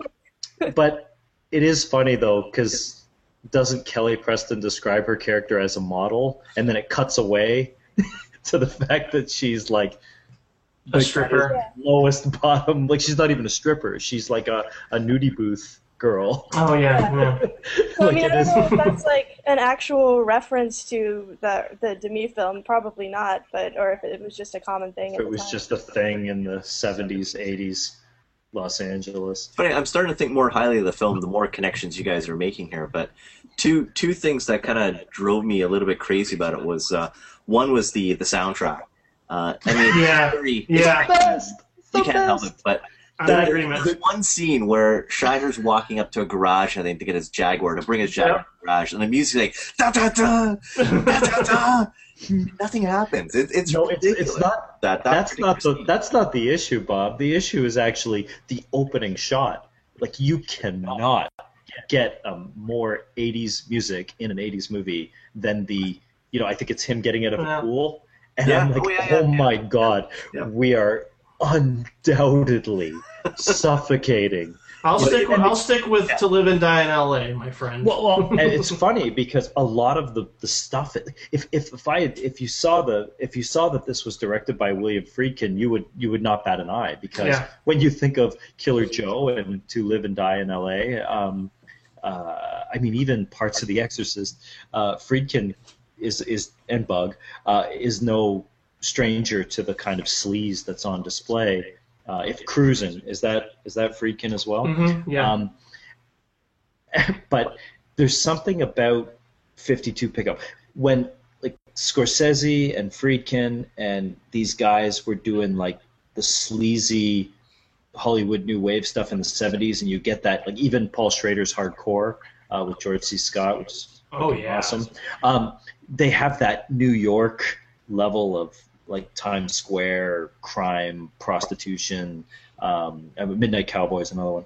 Um, but there's something about the L.A. sleaze of the '80s with the new wave jackets and the and the sort of uh, plastic silicone women that to me is far more sleazy than the scuzzy 70s. Like th- th- there's something about the 80s when you see um, Isabella Rossellini and Dennis Hopper in Blue Velvet. To me, that's even more sleazy. Or, or, or, or um, Dean Stockwell singing with the with the with the light fixture. There's something that is just more purely weird about um, the same with uh, Tony Scott's The Hunger, and and I think 52 Pickup is Frankenheimer's real ode. I mean, I, I, I don't know if Dead Bang is is in the 80s or if it was starting to push into the 90s, but this is a great ode to just how gross the 80s, and it would make a great double bill with To Live and Die in L.A. hmm Oh yeah. And, and and it's funny because it had that movie's got the car chases in it, which you'd think the Frankenheimer film would have, because Frankenheimer does great car chases too. He does film that Jaguar really nicely. Is though. it a Jaguar? I thought it was a When Porsche. sun, I think I think it was a Jaguar. When the sun's going down, he's driving. Yeah. Oh yeah. Well, That's- this is that was great. his. And, and if you listen to the soundtrack, it's just like his other car movies, where he's gone in with the Foley guys and filmed the actual car noises. But it has it's it's weirdly placed. It's another one of those. Well, what exactly type of movie is 52 Pickup? Because that scene is so at odds with the rest of the movie, fetishizing the car, and like when he's supposed to be off contemplating the dissolution of his marriage. It's like fucking cool car, and I'm gonna drive, and it sounds great, and power, and and and and whatever. Um, yeah.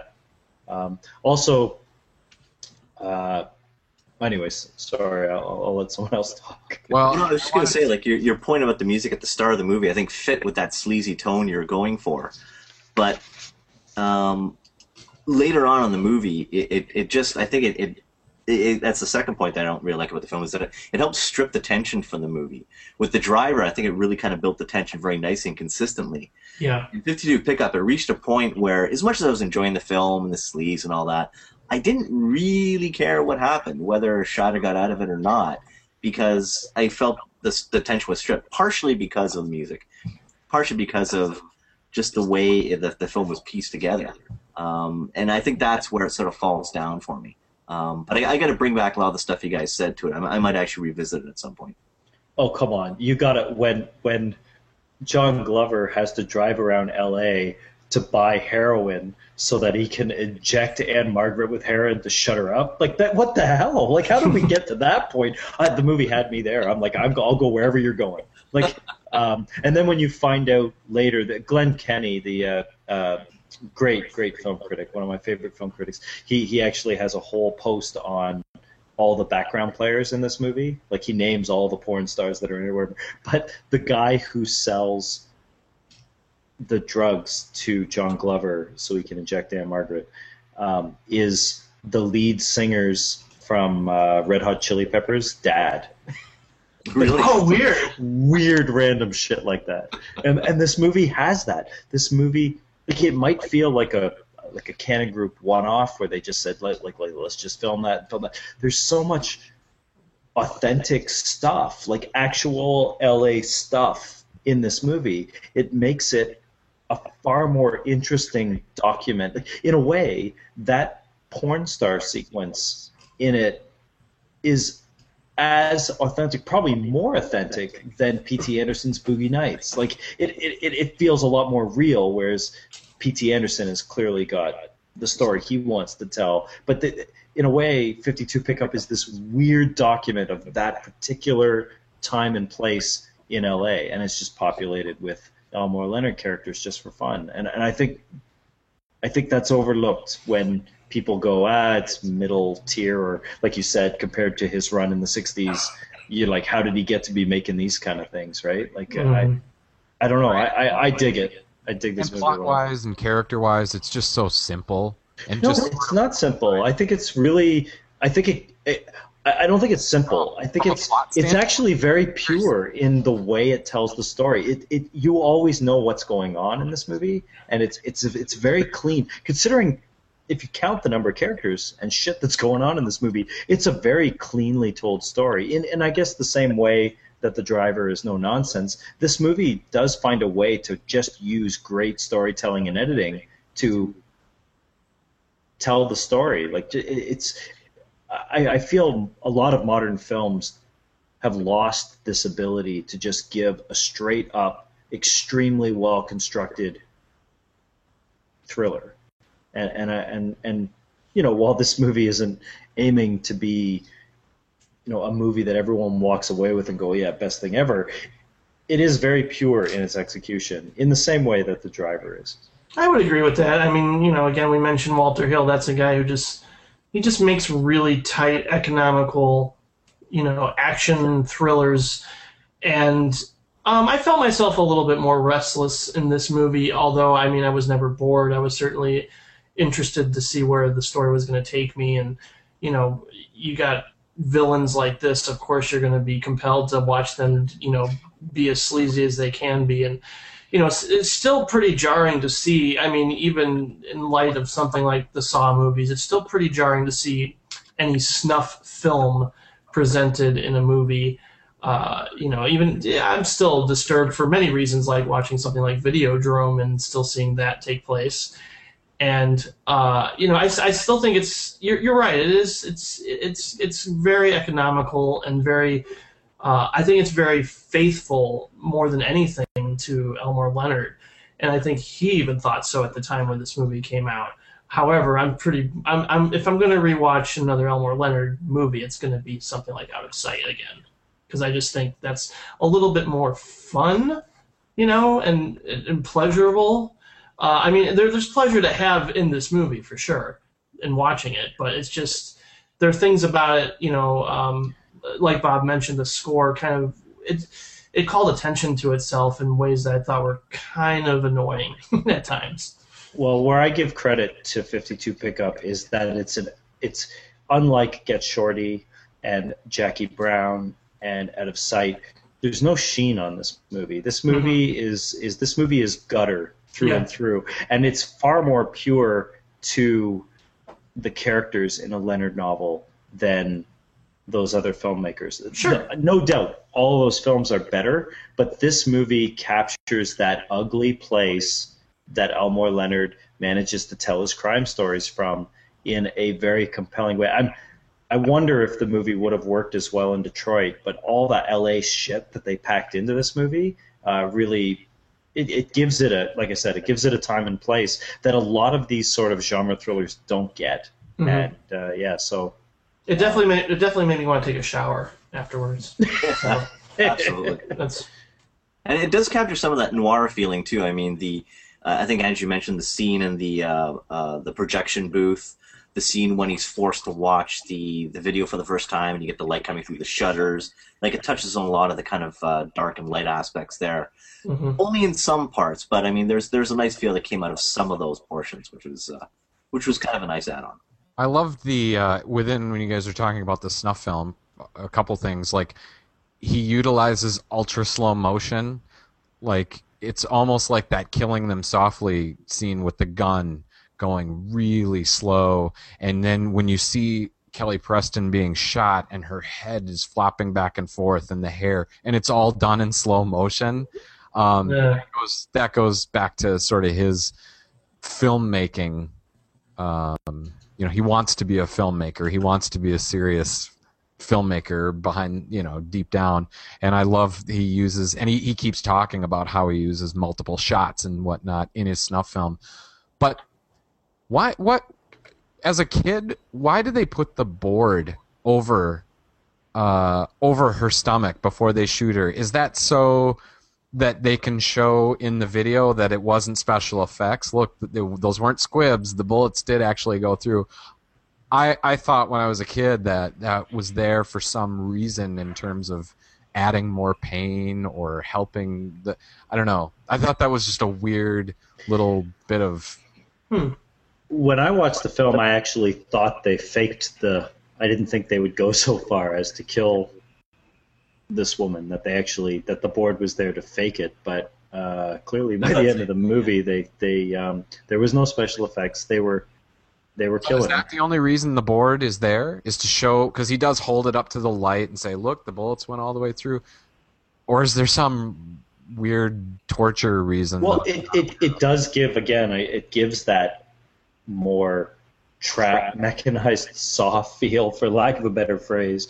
Um, by I, and I think that's where this movie it always goes the extra five details. Like it, it, it doesn't give John Glover a mirror up above his bed. It gives him a mirror with a fucking marquee above his bed. like that's the movie just goes that extra mile visually, and and I think um, and I think maybe this is what it is. But there was a rash of films in the mid 1980s. Uh, John Carpenter's Prince of Darkness, uh, James Cameron's Aliens, um, that used video inside of film, and I wonder if that was just a hot thing to do in 1986 because all of John Glover's like his porn stuff with the live TVs and then the, the the ransom things, they do kind of really fetishize the what video looks like on film.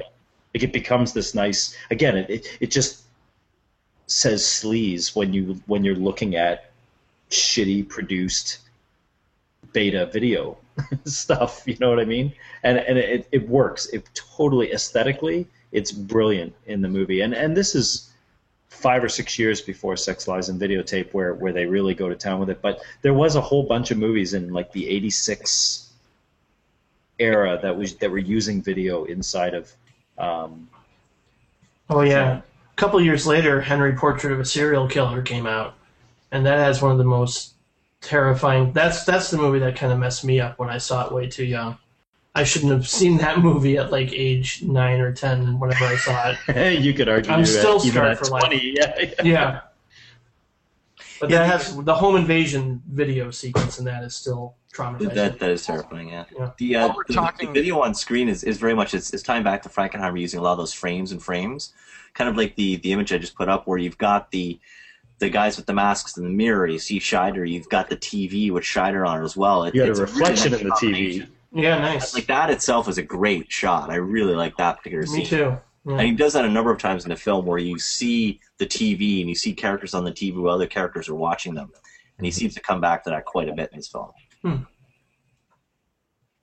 oh yeah, there there's a good shot that Jandy has where the reflection of uh, Roy Scheider. you know. Oh, right, just- yeah, yeah. I was looking at at at, at uh, Kelly, Kelly Preston's, Preston's assets. Unfortunately, Yeah. oh, there's oh, there's framing going on. Well, he's While actually we're- reflected in it. Talking about like other films that this sort of reminds you of, I think a good companion piece to something like this, if you want to go a decade later, is something like Basic Instinct.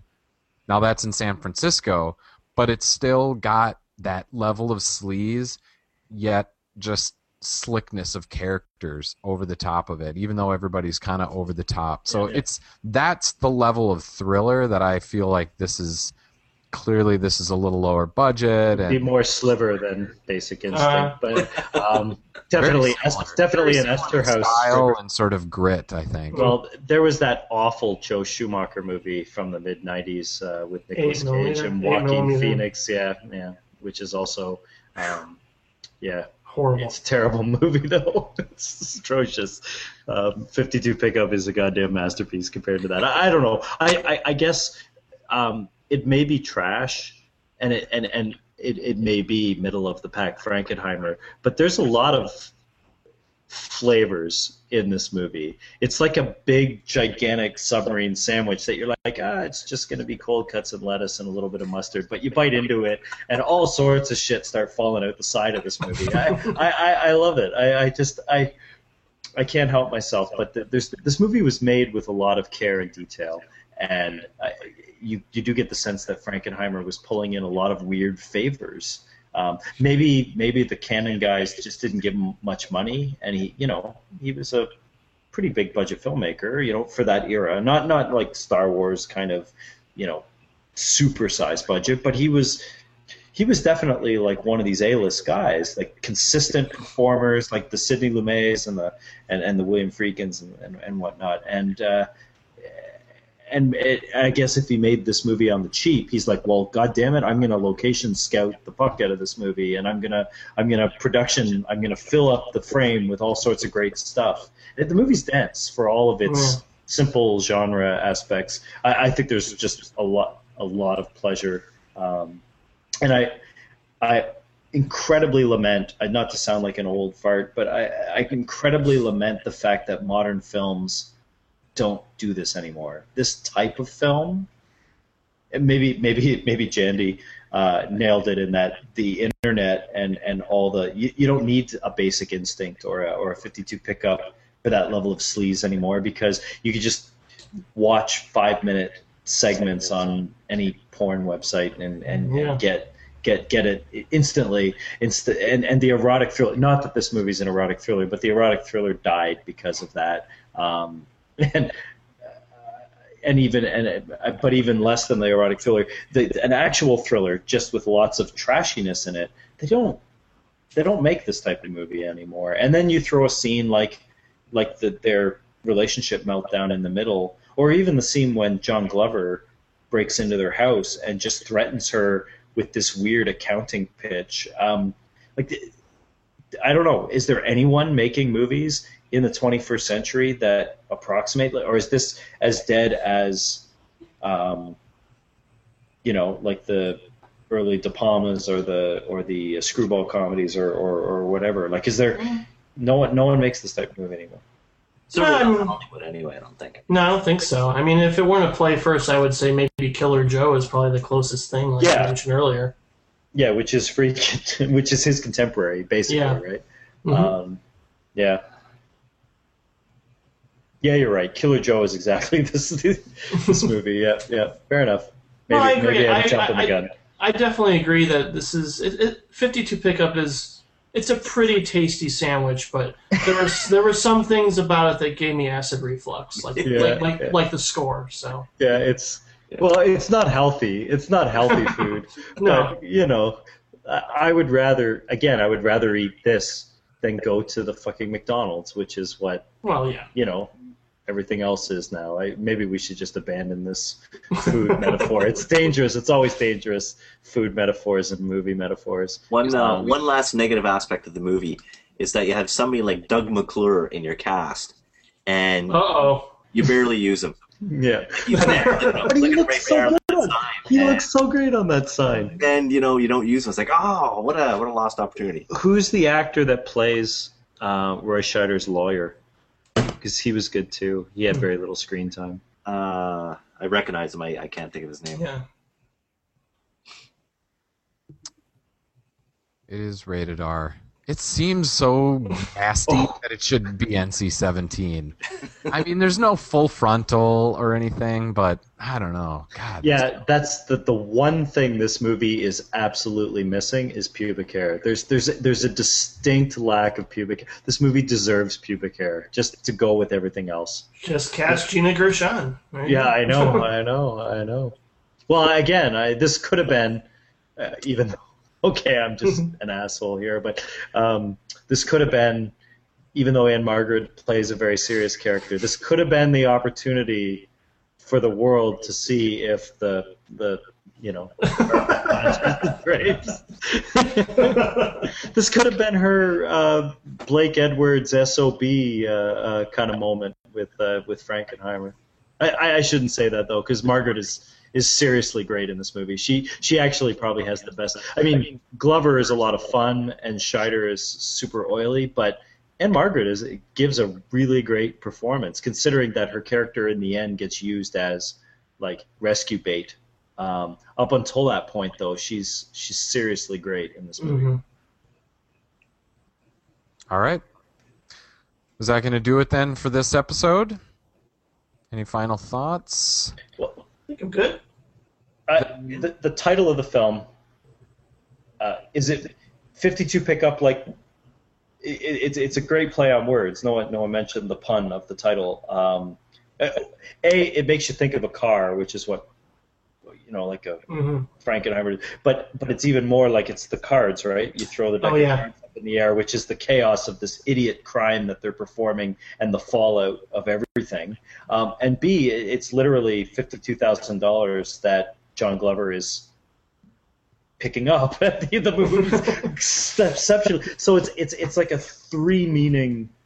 It's a three meaning title. Um, it's it's it's actually a and it's catchy. It's a really catchy title. I think this movie actually bombed when it came out, but you would think that people would go to see a movie called 52 Pickup. It just sounds like a great title. Anyway, that's my final final thought. A good, kudos to good titling of the films instead of these bullshit one word titles that all films seem to have these days. Yeah, if this were if this were a Cinecast episode, you'd have to call it sleazy and slick, because we use those we use right. those words a lot for this. And off the for rails. Yeah. Uh, yeah, if we were titling this, we'd call it "Deserving of Pubic Hairs." All right, so normally the film junk guys are here, and as Kurt mentioned, they were just way too busy with other stuff, so we'll plug them, check out their stuff. What we've decided on for the next episode sort of ties into a rivalry between Row 3 and Film Junk. Um, I think it started it started with the Mr. Nobody. Kurt and I have kind of a, an appreciation for that film, and those guys hate it. Meh, I hate it too. And Jim hates it. Bob, Jandy, have you guys seen the the Mr. Nobody? Yeah, I was actually in the theater when you saw it. Andrew. That's It's right. at uh, TIFF. Yeah, I, I liked it. I liked it a lot actually, even on second viewing. But I, I don't come anywhere near loving it like you and Kurt did. All right. I have not seen it, so I All can't. right. So we're gonna do some Mr. Nobody. Um, the other two films, we're actually gonna have a, a, a trifecta of films, the trilogy. So Mr. Nobody, um, and Kurt can explain how these all tie in. But we're also also going to be talking about The Fountain, Darren Aronofsky's The Fountain, and also the Wachowskis' Cloud Atlas. And I know there's some Oh yeah. That's gonna be. Well, metaphysical love stories, I guess, if you have to tie them all together. They're and they're all told with multiple narratives um, and and sort of tangented universes and and uh, connections across time and space. Um, yeah, I mean, maybe the most on the nose pairing of films ever, but I I don't know. I've got a real soft spot for that, and I know that um, uh, every one of those films rubs someone the wrong way in a very visceral way. so it should be a um, a very impolite episode of the Hopefully- podcast. it won't take us another 10 months to to get to it hopefully No, just just apropos of the love stories at the center of all three of these films, uh, the goal would be to uh, publish the next one on Valentine's Day, 2013. That's my reasonably attainable goal. Uh, i think so Fingers crossed. so we'll see what kind of cast we get for that um, so just going around the table one more time mention your name and uh, where we can find your stuff Uh, Bob Turnbull, uh, Eternal Sunshine of the Logical Mind, in row three. And thanks for having me, guys. This was a lot of fun. you bet are you on twitter anywhere Yeah, at at the Logical Mind. there you go Over to you, Jandy. Oh, and I'm uh, Jandy, and uh, I would say you can find myself at row three in the frame, but I'm trying to ramp up my writing there. But uh, in the meantime, you can find me on Twitter at uh, FaithX5. And um, I'm over at directorsclubpodcast.com. And um, I guess you can also find me over at Twitter at Instant Jim. And hopefully for next time, I won't be as blurry as Robin Williams in Deconstructing Harry. So thanks again, guys. It's an absolute pleasure to be here again. And you can find me on the Twitter at Triflic, T R I F L I C. Um, you can also find me lurking around row 3 and twitchfilm.net. Sweet. And I am Andrew James from row3.com. Uh, my Twitter is at Andrew underscore James, and you can find us at row3 on the Twitter. So thanks everybody so much for viewing, listening, watching, streaming, whatever. Uh, this episode of the Movie Club podcast will be back in a couple months, hopefully, with Cloud Atlas, Mr. Nobody, and The Fountain. So check us out. Leave some comments on the uh, on the site, and we'll be back next time. Thanks a lot. Bye bye. Thanks, huge guys, for uh, for joining us on this. It was uh, short notice for some of you, but uh, Oh, no. it was it, it was That was great. they're fun movies to talk about. I, I'm actually almost itching to see 52 pick up again. Again, and it's always the tricky part with the movie club podcast is do you go into the antonioni hitchcock like where you can have these ridiculously detailed academic discussions of the movie? Or do you go just for the complete sleazy trashy fun genre stuff? I i, I don't really ever know what the you, balance you can't lose either way. Hmm I suppose my, my fear with this one, and, and I, I'm thankful that it, it that it didn't come to pass, was that there might not be all that much to talk about with these movies because um, because of the you know they don't have a lot of subtext to them. But I guess there's a lot of aesthetic pleasures about them.